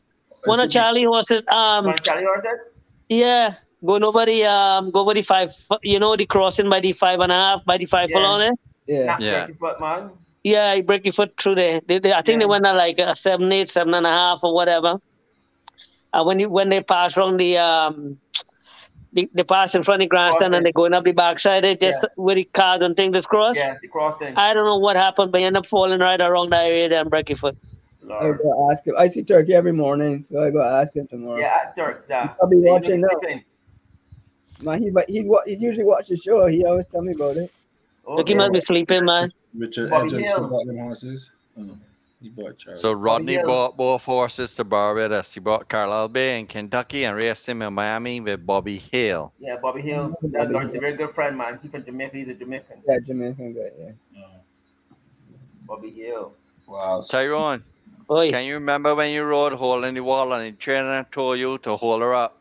And I told you three furlongs to go. And what you did? I can't remember that. All I know when I rode, I win.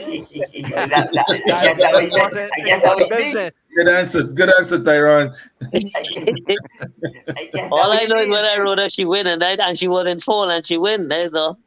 Lord. Hmm. Wow. That's what he telling you. You win. You tell me everything. You, you tell me everything but to win. hey,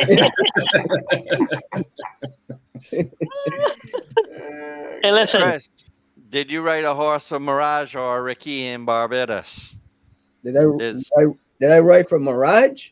Uh-huh. Uh, actually, yeah. I don't think actually. You know something? Okay, look at this. I don't think if you can see this picture. Me and Oh, Ricky. yeah. In Mirage colors. Yeah. That's me and Ricky. Wow.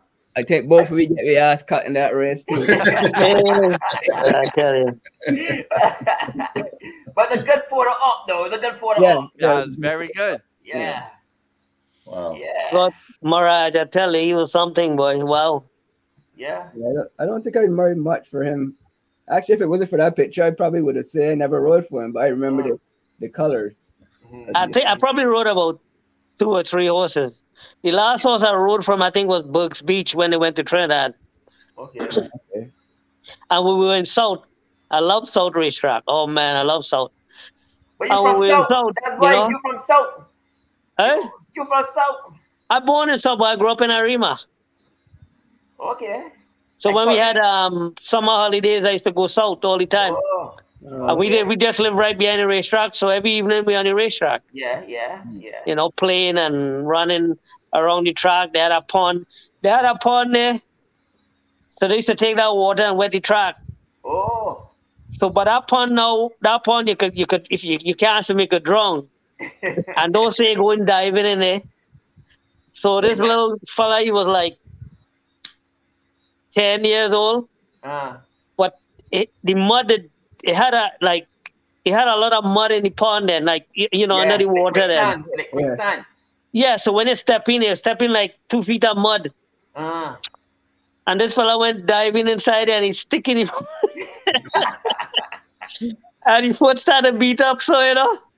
But good thing he like your brother and them was there, right? And they pull him out. uh, So they know nothing about CPR and nothing. So they go on pumping him, you know, pumping him. When they start pumping him, you see tadpole flying out. So That, that's Uh, like the story you make up. but you know, you know what? The, he lucky, he lucky brothers and them was there, you know. so he left, he left the telly tale? Yeah, he's still alive. Still alive in South. Okay. Yeah, man. How often you get to go back to Trinidad? I go every year. You go every year? Yeah, because um, mom and dad came up to live in, in Boston. Uh-huh. So they left the house down in um in Claxton Bay, and my nephew lived there. So what I try to do is to go home every year, and uh, anything need to do around the house, I'll try and get it done within two weeks. Yes. You know, and then come on. Ain't a whole lot need done doing anyways, but um, the house we we could still go back there and you know spend a week or two or whatever. So if for some reason something need fixing, I'll fix it, and then um. So, so does that mean that we take back your honorary Barbadian status? Oh, no, no, no, deal with Sandra. Sandra keeping Once he's it. still Sandra. Yeah, Sandra But if, keeping if he's not coming back to Barbados, I don't see why he should keep it. It's Sandra he get Sandra. It's Sandra That got means rid of Sandra's it. supposed to be hon- honorary. I never say I ain't coming back to Barbados, you know. I, I don't know. I don't know. I just. Why telling you I going back to Barbados? Tyrone, Tyrone. Yes, sir. Oh, you don't keep quiet. Don't have two men, but ganging up on you. You want to see what's going on, though? It's time, John. It's time to get rid of here. Tell we taking away that Barbados passport. yeah, yeah. Tyrone, they made immigration Bring officer. You know, Tyrone. They made immigration officer. We don't keep quiet, I see he only once in the last 30 years in Barbados. That was Sean Hall easy, you know, Tyrone. Look Will you say shoulder what? was. What Sean said? Once in the last 30 years. You seen me in Barbados the last 30 years. I years? see What? Tyrone What? this year, February. Yes. Right, Tyrone? Huh? Yes. I see you in Barbados this year, February, didn't I? Yeah, because You when I come up Barbados, I as don't go and have thing. I don't like to come around the racetrack, so unless there's a race day. But wait now, Right. Mr. Brett, you know how long I stand up there outside waiting to talk to you to say hi? How long? Maybe a good 20 minutes. What? Lord. I Like they didn't- have you lock up inside there. Eh? like you don't have no freedom. Uh-uh. I, I getting ready to be like Patrick. I see my Oh, uh, my computer telling me the battery low. So Oh, oh, by the way, Brett, when I um when I coming down, I go bring some books for you. books? Yeah. Which books? You can't Joe read? Hattie books? No man. What books? Them books about the steers and stuff like that. Oh, yes, yes. oh, yeah, oh, yeah, you went, Absolutely. oh yeah, you, Tyrone, you went through the store Yeah, program. Tyrone went through that, man. I will. Yeah, I did that Where- in, where um, did in, in, in? Kentucky. In Kentucky? I would like that. Yeah. You should Man, I send me do so much thing around the, this racetrack. You see, and this is another thing people should re- realize that when you leave the islands, any one of those islands, and you come up here, you come into a, a different country, Mhm. you know, on the whole, right? Yeah. I was part of it too. I don't know about you guys, but you you you tend to be a little intimidated. You know, you're trying to fit in, but still you're a little intimidated. But as time goes by, you get better and better and better. Yeah. So my thing is to tell people, okay, if if if if, if for some reason you need help, come to us and we'll we'll advise you the best we can. We won't we won't put you wrong. You know, like how to do this, what do what should I do to get this, or what should I do to get this, or mm-hmm. whatever, right? Correct. Look at Leroy, look at myself, look at Harold, look at all you guys, right? I mean, look at the look at the, the amount of jobs I did at, at, at the racetrack. Correct. Yeah, You know, the jockey, exercise rider, valet, um, placing judge, paddock judge, There's so um, opportunities horse here. identifier, assistant clerk, color room. Uh, I was a steward for about a month. You know, that's about nine so far. I talk. I can't remember the rest. Oh, hot walker. You know what I'm saying? No more jocks agent. Yeah. You know, so there's so much things you can opportunities for people Yeah. to to, Correct. to to take. Correct. But this don't get so intimidated. important, Tyrone. This is What? so important for all the youth out there, even the guys that are exercise riders now, or just want an opportunity. Yeah, don't Just be keep scared. If it if it's something if it's something you know you can do, go ahead and do it. Mhm. Somebody might say, "Well, you know what? Um, you think that will be all right? You think you'll be okay?" Listen, my grandmother used to say, "Go Paul Lock and see Paul Lock and the same." What I might try mightn't work for me. He somebody else might go ahead and do the same thing and it will work for them. So go ahead and try it. Don't don't be ashamed. Go. You know, the, the only way to find out is if you try Correct. Very good advice. you know Correct. and it, it- i don't care uh, what um you know guys come up to me and ask there's a little guy from trinidad called me and asked me he wants to come up here to be a bug, bug rider and whatever he wants my input and i tried to lead them the same way how Kazushi and them did their thing you know they came up and they get uh, not Kazushi um what's what's it for fukumoto Mhm. Yeah. he came up and he got up, you know, he got a he got an agent. Well, you know, he got for certain uh, uh, outfit. Then they end up getting an agent and stuff like that, and they move on from there. You know, Yeah. don't just come just so and you try to go into ride. It's it's totally different. I mean, Chris, I'm quite sure Brett Brett too. You know, when we came up there, it was, a learning experience for us. Oh yeah, it was. You it- know, it, it, it was a lot different then because yeah. You know, I think what helped us too, in, in, in a sense that yeah, I mean, apart from the country, the track was a lot bigger, so things were for us was falling place a lot Yeah. faster. Whereas in Barbados, we have a short, fast track. So the writing for us was the easy part. Yeah. you know, so you had to learn. Right? And even like like, you know, Riding on these, riding on these tracks. to go down the half mile. Oh, there comes that, here come that rail that's sticking out by the half mile pole. Yeah, exactly. you know, in is like riding an obstacle course. When you come here, uh, though, riding- you you go in that turn by the by the half mile pole, you raise it up, your foot up in the air, cause you don't want the, you know, you don't want the thing. I tell you, you learn, you learn, you know, at least you learn the right tight in Barbados. You do, Yeah. You know. And safe. and Tight being and safe. control. Learn to be Yeah. control of your horse. And, and and another thing too, you know, like even though like take for instance when Slade came up here Mhm. and he went on the grass and he riding on the grass for the first time. A lot of some riders like Slade, okay, I'll just say what he did. He went to the lead, slow it down, take his time, and you know, as as, as come around the turn or going into the turn, ask for a little more, and he had a lead and he just give it all, and he ended up winning the race. You know, Slade Jones. yeah, yeah, Slade Jones. There's some riders they don't do that. You mm-hmm. know, they don't do that. But you can tell, honestly, you can tell the guys from when from, from back home when they're riding. You can tell. I, hear this. This is no word of a lie. When Chris and I were riding in Fort Erie, and we were up front, either I look back or Chris will look back. Oh, we two in front, slow it down, and we will slow it down together. Chris and I, slow it down. Yeah. Countless. And when we coming around the head of the lane, every man for himself. at least, no, hold on, but at least we're giving ourselves a shot to win. win. You understand? Yeah. I see uh, sometimes. you or you, one the two. Right. Sometimes I'll be riding. I remember I was riding and uh, the fans and Chris behind me. I know he behind me and I was had to wait till I come out the turn and kind of make it a dead, a done. I ain't no more horse, you know? So I had to make till I come out the turn and gave him a little squeeze. 'cause He know I open up for him, right?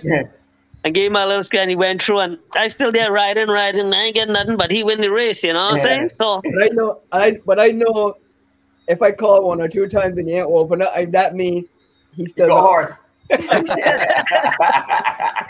He still got horse. I got, I got horse, but he not. Well, I'm glad he held true to that.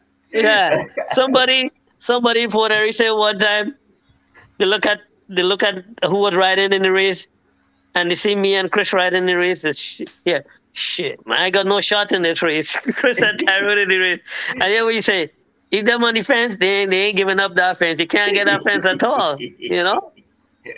Yeah, just this, you know, it's a, a different type of riding, and that's what I'm saying. You know, it's the way we were um, brought up in riding in, in, in a small truck like like like Barbados. You know, when you're going around them turn, you're trying to hug them turn. You know. But it's safe So- to say you actually learned to ride in Barbados. That's where you really learn your craft. I would say so, yeah. Because when I left Trinidad, I wasn't race riding. I was just galloping and trying to get a license. So yeah, I, I learned to ride in Barbados. Right. And one thing, and a couple of things I learned, but one thing came to mind was Godfrey Griffith came from, he came back to Barbados, and he was galloping Astral King. And Chris, you know, Astral King was tough. Mm-hmm. Sometimes he used to bend in half, and I see Godfrey Griffith st- stood up on him and skiing. I said, "Oh, I'm gonna try that." Next day, I tried it, worked. I said, "All right." I learned something, you know. Yeah. You know, to slow it down. But you know, we back home, we had a crouch and you bend your back in half and, and stuff like that. You know, like the skill we learn, the techniques and, and some of the skill we learn here, we could take it back home, and we will look like uh, what to say, uh, you know, like professors doing these things. You know, because the way how we there's certain horses will ride and they'll be really tough, you know, to hold them, and then uh, you can get them off the bit, you know. Whereas you back home, you, you- wouldn't know these things, and people wouldn't.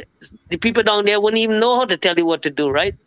Another thing I don't like about people like back home and, and in Trinidad, you go back and you try to tell them something and show them something. They don't Oh, you just went away. You you feel like you know everything. I say, all right, go ahead, you do your thing, man. But You know. the West Indian thing then, that's the West Indian thing. Yeah, yeah, oh yeah, yeah. Trinidad is the same thing. It ain't backwards. Yeah. That's why Trinidad and Barbados always mm. hooking up. Hold on, let me see Sandra here. Oh, she Lord. was sleeping. Well, look at that comment from Oh, Lord. Godfrey Griffith. The last race I saw Tyrone Dad rode, my friend Hardwood the two of them finished about a furlong in a fighting finish, and stands went crazy. Look who listening in, Tyrone. Huh? Godfrey Griffith. Yeah. He said the last race I saw Tyrone that road, my friend had were finishing. Uh, oh yeah, yeah, but Godfrey was behind them too. That's how we know. Or you could be way up front and see what's going on in the back. He had to be in the back. And uh, Haley Morrison, nice to see Tyrone on the show. A wonderful person. He always takes the time to stop and chat. Yes. P.S. I see his jockey is riding Jen's Friday's pick. Some Yeah. Harry. I don't want to say nothing. It's too late, man. We talked about it. We, we done dissect that. We operated on that. We saw it back up the patient, and he's out there. So you we know what I got just Jen's said? pick. Let's do like Leroy. Got that foolish look on your face and don't say Leroy nothing. go Just- on sleep. I don't say nothing. No, Leroy Leroy, go just- on sleep. this, I- anytime we talk about Leroy jokes, and so Leroy do so. Yeah, yeah, yeah. You just uh, Let oh, so the horse- and this, is, let- a guy that's talk a lot. He's a talker. I know. He's Let- a You see, but you- talker. Yeah, hold on, Horses hold on, do Chris. the work. Someone said Chris, gets dumb. Hold on, Chris. Let Chris, you have something to say. Go ahead, Chris. Talk, Chris. You, you got your mic is off or something. What happened? Chris, we can't we hear can't you. hear you. Your mic is off or something. We can't can't hear you. hear you, Chris. Is your mic off? The mic isn't off, but we Chris just moving his mouth. He's not talking. Chris, we can't hear you.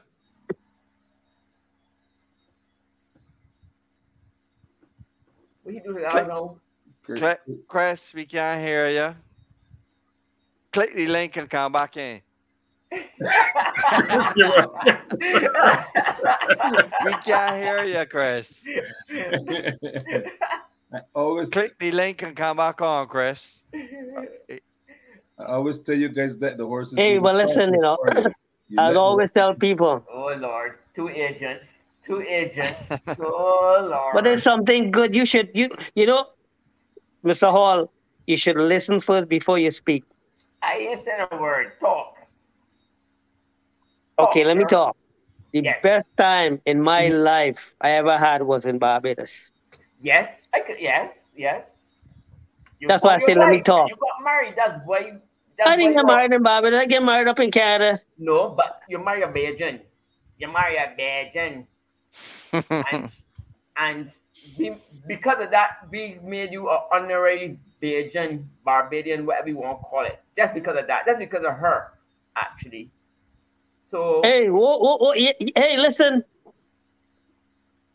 Chris is back. Chris, but back, listen. If you go back to my roots, I got roots in Barbados, you know. I still can't hear Chris. I hear so. From your dad's side. I still Yeah. can't hear Chris. I don't know what Chris. Chris. Chris Reboot do? the computer, Chris. Tell him reboot. You trying to send me a he's- he's- message? He's sending you a message. You have to call him and talk to him. Reboot the computer, He Chris. just, he just gave a thumbs up. He just All gave a right, thumbs cool. up. Okay, we can't let Chris go alone now. Yeah, Sean. Continue with the story. So yeah, my um my great grandmother, Uh-huh. that's who I grew up with. Right? And she take me when I was like five months old, and I used to live with her. And my father went back for went back to pick me up because my father lived south, my great grandmother lived Arima. Right. So apparently I was kind of a little sick, and they took me there to her, and she said I'll look after him and stuff like that. And about a month later, they went back to pick me up. Uh-huh. My grandmother said, "You look good now. You want to come and take you? All you're ungrateful, yeah." So my father said, "Leave him there." So you know that old people are there, right? Yeah. So that I lived with my great grandmother from the time I was like five months old, as far as I know. But I always used to talk to her and stuff like that, and ask her things, and you know. And I remember her saying that her husband, she had she had she had five kids for him, right? Um, when I Mhm. growing up, I only know two: my my grandfather and my great aunt. But um, out of the five ch- children, she had a set of twins, and they die. They die, I think, uh, about a month after birth or whatever. But her husband was from Barbados. He was a butcher, Uh-huh. um, and he came over to Trinidad with two other brothers. One was a jockey in Port of Spain. What your name? His name was um, Reginald Harding. Okay. And one good thing about my great grandmother, she used to take me and see a lot of my families, and then that's how I get to know them. I know more about my family than my cousins and them know about the family. Yeah. If they want to know anything, they can they just ask me, and I could tell them. Like my my grandmother, mother was native from uh, you know the native Indian came across uh, Yeah, yeah. Venezuela, the Amerindians, So uh, Arawak fa- or Carib, Arawak or Carib. Carib, and then her father was But you know um, the Caribs, you know the Caribs will eat people. the what? The Caribs will eat people. You're lucky I eat you. and her father was from from Spain, you know. So Uh-huh. that's where we get the name Castellano from. That's on my on my, my, my, my grandmother's side. Okay. But my grandfather from Barbados, he was Harding, so that's where we get the Harding. Right, right, right. So, so you are Bajan name then? Well, we get that name from the English. Well, with that, but, but isn't that what we? So what you saying? They didn't have Harding in Trinidad before? Not like Hardy, the common name in Barbados, man. All right, so I fit in there, no problem. You remember that had that man Al Capone Hardin used to, to shoot people? You can't you forget what he? I oh, Only, that he- oh, only two Harding I know in Barbados. Michael Harding and burn Mr. Harding. He can't burn.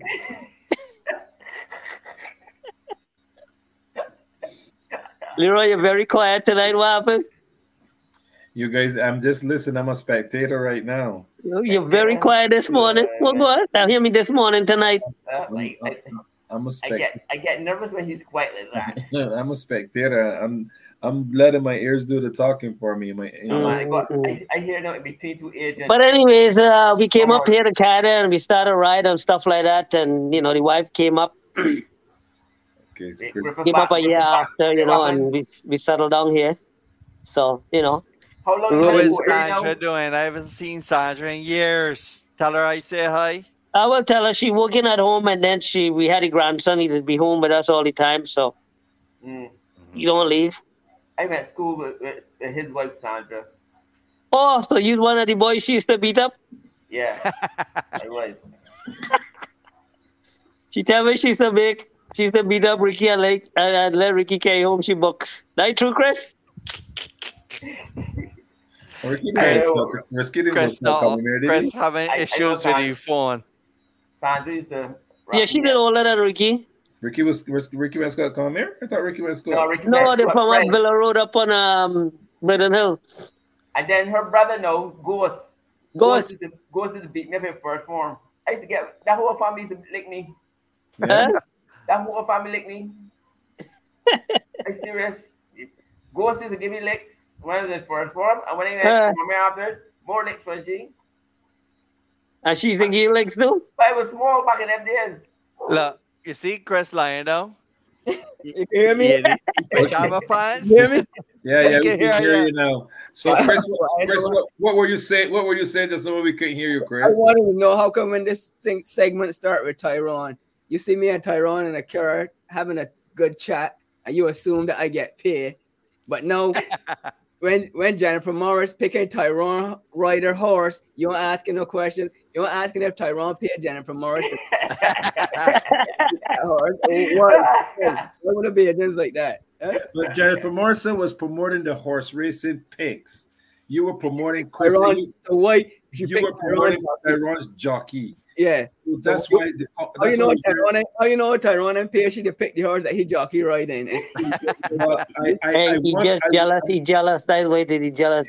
But he ain't know me and you ride together. You see. them, Well, that's boys. even making more. That's making it more obvious that he's that you're paying him to promote his You know? job. That's you. you Chris, sell, don't sell him I out. didn't say. I didn't say me and you ride horses together. You see. You see? Well, there you go. So don't tell no more of your secrets between you and him. Don't You let know? everybody else know. All, But all he used to do is to malicious me when I go and ride, pick the grapefruit off the tree, Uh, and then okay. come and tell everybody, look, look at your social media, like any whole world like go up on um, Dr. Ward grapefruit tree to pick grapefruit, but Yeah. he can't find me. Everybody knew you used to teach You them. But me ain't Shannon telling nobody. Me ain't telling nobody when they go in the car road and the monkey run across the road, the horse take off, take off with the uh, run gate. but but the, if we go back to the picks of the what Jennifer picked, right? Yeah. If you if your job beats the one horse in the race, he wins the race. If what? If your Uh-oh. jock beats the Jen- one horse Jen- in the race, you win the Listen, race. guys, Jen is still here, okay? Jen is still here in the house. She's, She is she's still here. Tyrone. But Jen, Jen, I want to make sure that Chrissy thinks that you know that you're picking Tyrone Swords, but I think it's Tyrone paying Chrissy. To Hey, promote his job. well, you know it had to pass the buck to get promoted. But don't use our our show to promote your jockeys. That's not this. This is not going on here. eh? Please, Oh, let's- Oh Lord. Oh, Lord. yes, I am. I, I'm frightened to look at the camera. I, everybody can't look at this camera. Oh, I was, Lord. I was here being quiet. I was staying quiet here. Look and in you the guys camera, Sean. I think Look you should, have kept, you should have kept me quiet. there you go. They know I was trying to be quiet, and this is what you guys did. It Leroy, it was just an observation. I just noticed it was very quiet on that point. I just observed it. Okay, okay. Uh, just just letting you guys know. Don't you know? Don't open a I can of worms when you you know. I think I gotta bring another. I, I think I, I I now feeling that I should have more um agents on the show. That's a, that's a good way to get some a good way to get some sponsorship. you know, I, I I, I, yeah, I think it, it looked like it. Sean, Sean, we gonna have to speak to our marketing team I make sure the money, the price is right. Yeah, yeah, yeah. I mean, Hey, Chris. right? Yeah, Chris. Yeah. That jealousy right there. You see how you see how you see how you, you see how your countryman get jealous of you? I See I that? ain't paying, Yeah, I why ain't. I ain't paying nobody. I ain't paying nobody to promote, to promote my jobs. I do my work myself. Lord, I Chris, ain't paying, no, I ain't paying no, nobody to promote my jobs. I I, do know- my work myself. Leroy, Let's ne- bring ne- Tom Leroy, Parker for the next show. time I- How, how, I, I don't know, but Tom is not really a fighter. I mean, No, what was listen, Neil? Neil Leroy, Wilson the the next other time I'm in day. Toronto, I can bring you into my studio, man. Don't worry. You can drive it up. You can drive it up to Woodbine. Yeah, I'm gonna bring the studio to you. I give you. Okay, A, all right. give Tell you, him, I give Chris, you discount. tell him you have a mobile studio. You you can get up there. have- Don't worry. You want me to meet you halfway? You see? even, even, even. Make me on the Marty said, ball. "No, referee." Marty said you need a referee.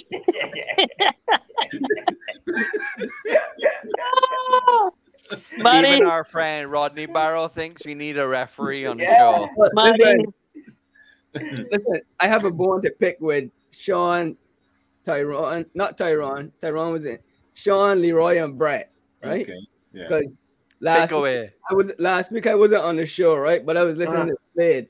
Uh-huh. Um, you see, Brett was protecting his brother because when Slade was talking about when he had the injury, I sent I sent a message to all three of y'all, and Uh-huh. none of y'all ain't asked Slade the question that I tell y'all to ask. Well, This, clarify the question is No, Slade who? information Slade Jones or the. Slade Callahan? Slade Callahan, right? I- y'all hiding information from the public because I was, I was a I little know- nervous. That was a little touchy. yeah, That was a little Slade, touchy. you know me and Slade tight from St. Speed 14, right? So when Slade Yes. talked about oh he was rehabbing and he used to go up by uh Big, Big C C Stables, Stables. which is um Slade's Slade Jones's grandparents. Tell me he going up there to rehab. That is partially a. They're going up there just rehab. Big C had some of the prettiest girls riding the ponies up there. Slade, Slade used to go up there to, to rehab. rehab. Why is Sean muted his, his, his Why is Sean muted his mic?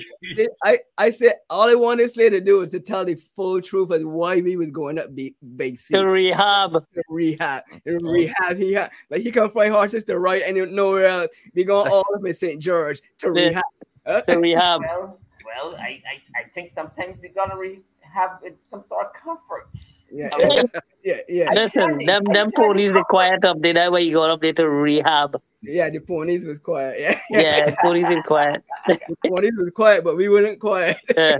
When when the ponies see him, like they get trank. This what what what, what Hardy say? What, what what Mr. Hardin say? Um, Joe Hardy. I ain't say- say nothing. No, no, no, Hard, Hardy, uh, Mr. Hardy.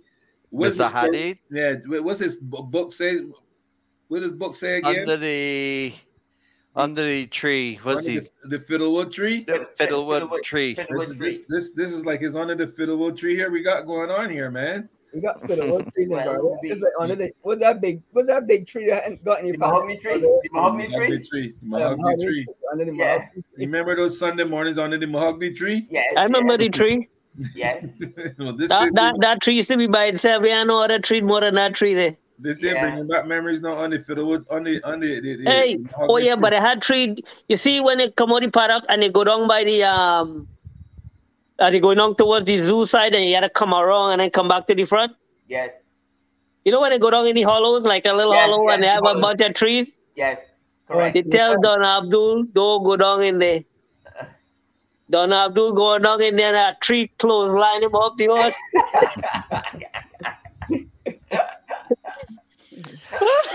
Well, before So the horse get- come out by itself, you know, uh. right? So when the horse come back to himself, they start looking for Don. They can't find him. Eventually, he come off. He come up by the paddock, like you know, what happened? He cut me wind. But Tyrone, Tyrone, I'm now glad you come on this. Um, I was down in the field when you broke your leg. You remember you was hanging up in that tree? I didn't hang up in no tree. I could You was hang up in the tree. You was hanging up in the tree like a, a, a scarecrow. Like a, Oh, like a, like a green like you are now on Leroy. I don't know what to say. Why You would I on tell- Leroy. Why would I tell a lie Sean, that? when you Sean, like going up on a lot of trees, Sean.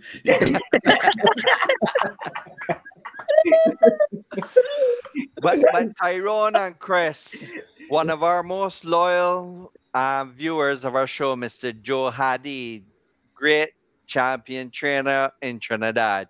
I'm sure he would love to hear a few comments and just say hi to Mr. Hadid. Hello, Mr. Hardy. I, I really I really enjoy his interview. That Yes. his, his interview was really good. It was so nice. We have to do it twice.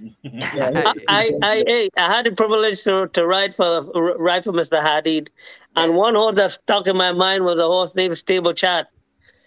Apparently, Emil had two horses in the race, but he didn't want to. He, he, he chose the other one, and Stable Chat had drawn one, and she gave problems to get in the gate. I mean, it, it took about six guys to put her in the gate, and she was this little.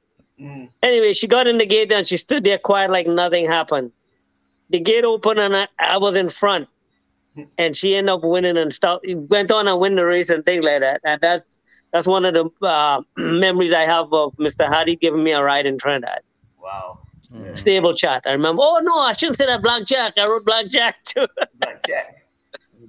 I, I, Blackjack. He, he had a problem leaving the gates in the afternoon, but in the morning he come out the gates like a good thing. Uh, And I think what what I, I'm not sure. I'm pretty close to like this is true. One day he was running and um uh, Roy Roy Gordon.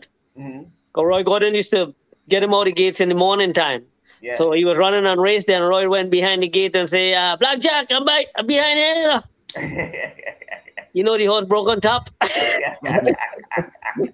He was left the gate flying with Emil and win the race like a good thing. But he was a good horse, though. He was Yeah. good. I remember that horse. Yeah, I remember that. Well, Mm. guys, it's Yeah. been a great show. We're gonna have to wrap up. Chris falling asleep. Yeah. Tyrone getting comfortable in a chair. Yeah. So Leroy, Leroy Thanks, wiping sir. him he beak. I, I think we gotta bring more agents for this show though. I, Hey, I, hey, hey, Leroy wiping his beak like a peeling cock. You know what a peeling cock? he go, he go down the peeling now. Yeah, I'm going on the pill and relax because tomorrow's busy. Tomorrow I gotta go see what I can find tomorrow. He go down the peeling, you know. You know them for cock to sleep, their, their head would be under the wing. Yeah, yeah. Sean, if you bring it, if you bring in any more agents, just let them know that for the right fee, I would promote their jockey according to Leroy. Chris, Chris, Chris. Chris, don't sell out now, man. Where you selling out so far? for the right fee. For the, according to Leroy, Yeah. I, I I take him bribes to promote. Hey, that. listen, I just I tell them no discount. I just Oh, Full want to charge. I had to ask that question. How much you got paid? It's- It's it. Well, I mean, there's, there's one way for you to find out. You, you all you gotta do is book the appointment, and you will get the fee. Somebody, Tyrone, somebody one of you first winner, man. King Jassa King Jassa. for Ronald Burke. Okay. and Jerry Howell. Hey, corn and bread. Call, who you calling Tyrone? Corn and bread. Oh, hey, Oh, I- listen. Oh Lord. Oh. One day I had the black car, you know, remember the black lancer, right? So Jerry said you go and see your father. Where, where your father working? He working in the pine.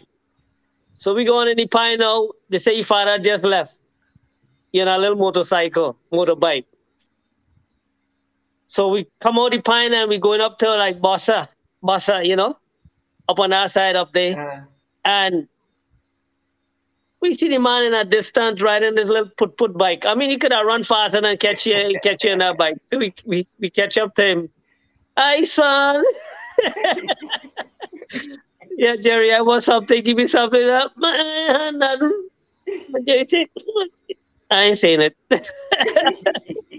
Anyhow, But that the first time I remember see Father Corn and Bread, and he used to ride with um H- Huzzy, Yeah, correct. you know, and Correct. So the Estelle Corn and Bread, Charlie, Charlie give his father a thousand love, Oh yeah, yeah, yeah. That was right? but the Estelle, the Estelle Simon and them, that one time. Huzzy go around the turn in front to win a race, and a man say, "Hey, Huzzy, I got a pig to kill." and he pull up and he pull up the horse and he lost the race. Oh, boy. oh boy. I tell like I say, most I had a lot of fun in Barbados. Lots of fun. Lots. To we are fun people. Yeah, yeah, no, serious. A lot of fun. But I remember calling. He nicknamed me was Inches because he I was he was very you know. Jer- um Tom Jones, white brother gave me that name. Inches. Yeah. Yeah. Well, go ahead. I just look at you and I can see why I just think about Inches when I see you. Man, open your eyes, man, you will see more. No, there was nothing to you. I, I didn't even know, but you, you had that name before. I get that name in Barbados. Well, Anyhow, guys, we're gonna have right. to wrap things up. But thank you, racing correspondent Chris Yeah. Griffith, that has a mobile studio that Mo- apparently is. He's for Adrian. Chris, you got any more guests or what? Huh? You got any more guests?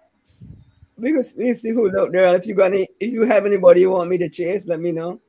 All right. Well, we were speaking about Francine Villeneuve earlier. Yeah, I know. I know. Yeah, a- for- she got yeah, Woodbine. Woodbine. She got Woodbine. She Woodbine. I know it's her parents live in Fort Erie, but I don't think she. I don't know if Francine live in Hey, Fort Erie. I know of a guy you guys will love to have him on the show. Who's that? And he got he'll give you some good stories. Who? I'll pa- Chris, I'll pass forward the name to you. All right. Since that you bring me on the show and help oh, promote me. Yeah, yeah, yeah. So, that's the least you could do oh, after. Oh, Lord. Yeah, yeah, yeah. You know, one hand can't clap, right? You see, Yeah. these secrets, these secrets has got me nervous. these secrets has got me nervous. Anyhow, guys, Chris, don't do work for favors and do work for money here. Yeah, all right. Okay, When- all when you right. come on, Chris, I hope- when you come in, One my- hand can't clap, you know. you come in my studio. I hope I don't have a problem getting paid, Leroy. Since he's Don't worry. I, I'll I'll I'll have to strong arm it for for the money. I'll have to strong arm it for you. I will. Yeah. That's, that's Well, he's a easy. big guy. take. You're That's a easy big guy. Yeah, we'll take care. We'll take care of your your We're not gonna argue with you. All right, No, we can take care of you. All right, guys. Well, All right, guys. I want to say thanks for having me on the Thanks, show. Tyrone. Thanks Yes, for man. staying Thanks for awake, coming, both of you. It's a pleasure to see, see, see, see, seeing Leroy 24 7. You had some fire. You had some fire. For a short guy, you had a lot of fire. I mean, you Always got shirt. fire, boy. Always Yeah, got yeah. fire. You wear a fire shirt and all. Always got fire, boy. Right, Leroy? Yes, man. Yes, you have to keep it burning, buddy. Aye, aye, aye. This, this, this segment of the shuffle was for the boys. That's what's good. All right, right. All right, boys. Well, thanks for having All me on the right, show. man. Yeah. Thanks, Thanks, Chris. Tyrone. Thanks, Chris. We'll All be right. in touch with you guys. All right. Oh, Have a All good right. one, boys. All Yes, right, guys. guys. Was that All a right. surprise for you? I know, Positive? Negative? I was, I, yeah, I was very, I was very Yeah. shocked. I Let's had say, that wired up, man. let's say let's say good night to our fans and, Yes. and go backstage, boys. Yes. For Well, we want to thank people. Thanks for our listening. sponsors, the Barbados Turf Club, horse racing at the Garrison Savannah, where you can now wager online at Mhm. www.barbadosturfclub.org Mhm. and especially out to mpequine.com, McKee Pownall Equine Services and Veterinary Care, who always provides sport horse medicine which addresses the needs of all of our competitive horses with the goal of maximizing their athletic performance and prolonging their competitive careers. Thank you to all of our listeners and viewers. And according to Sean Hall, Sean Hall, Yes, sir. Yes, sir. where are we? We're, We're in. Barbados. As far as I, I think I'm still here. I I thought you I'm were still saying here. I- we're I- unless I was kidnapped or something. I don't know. The man wants the man wants your your special saint. I want your And we special are- saint. and And we are out of here. We're out of here. Out.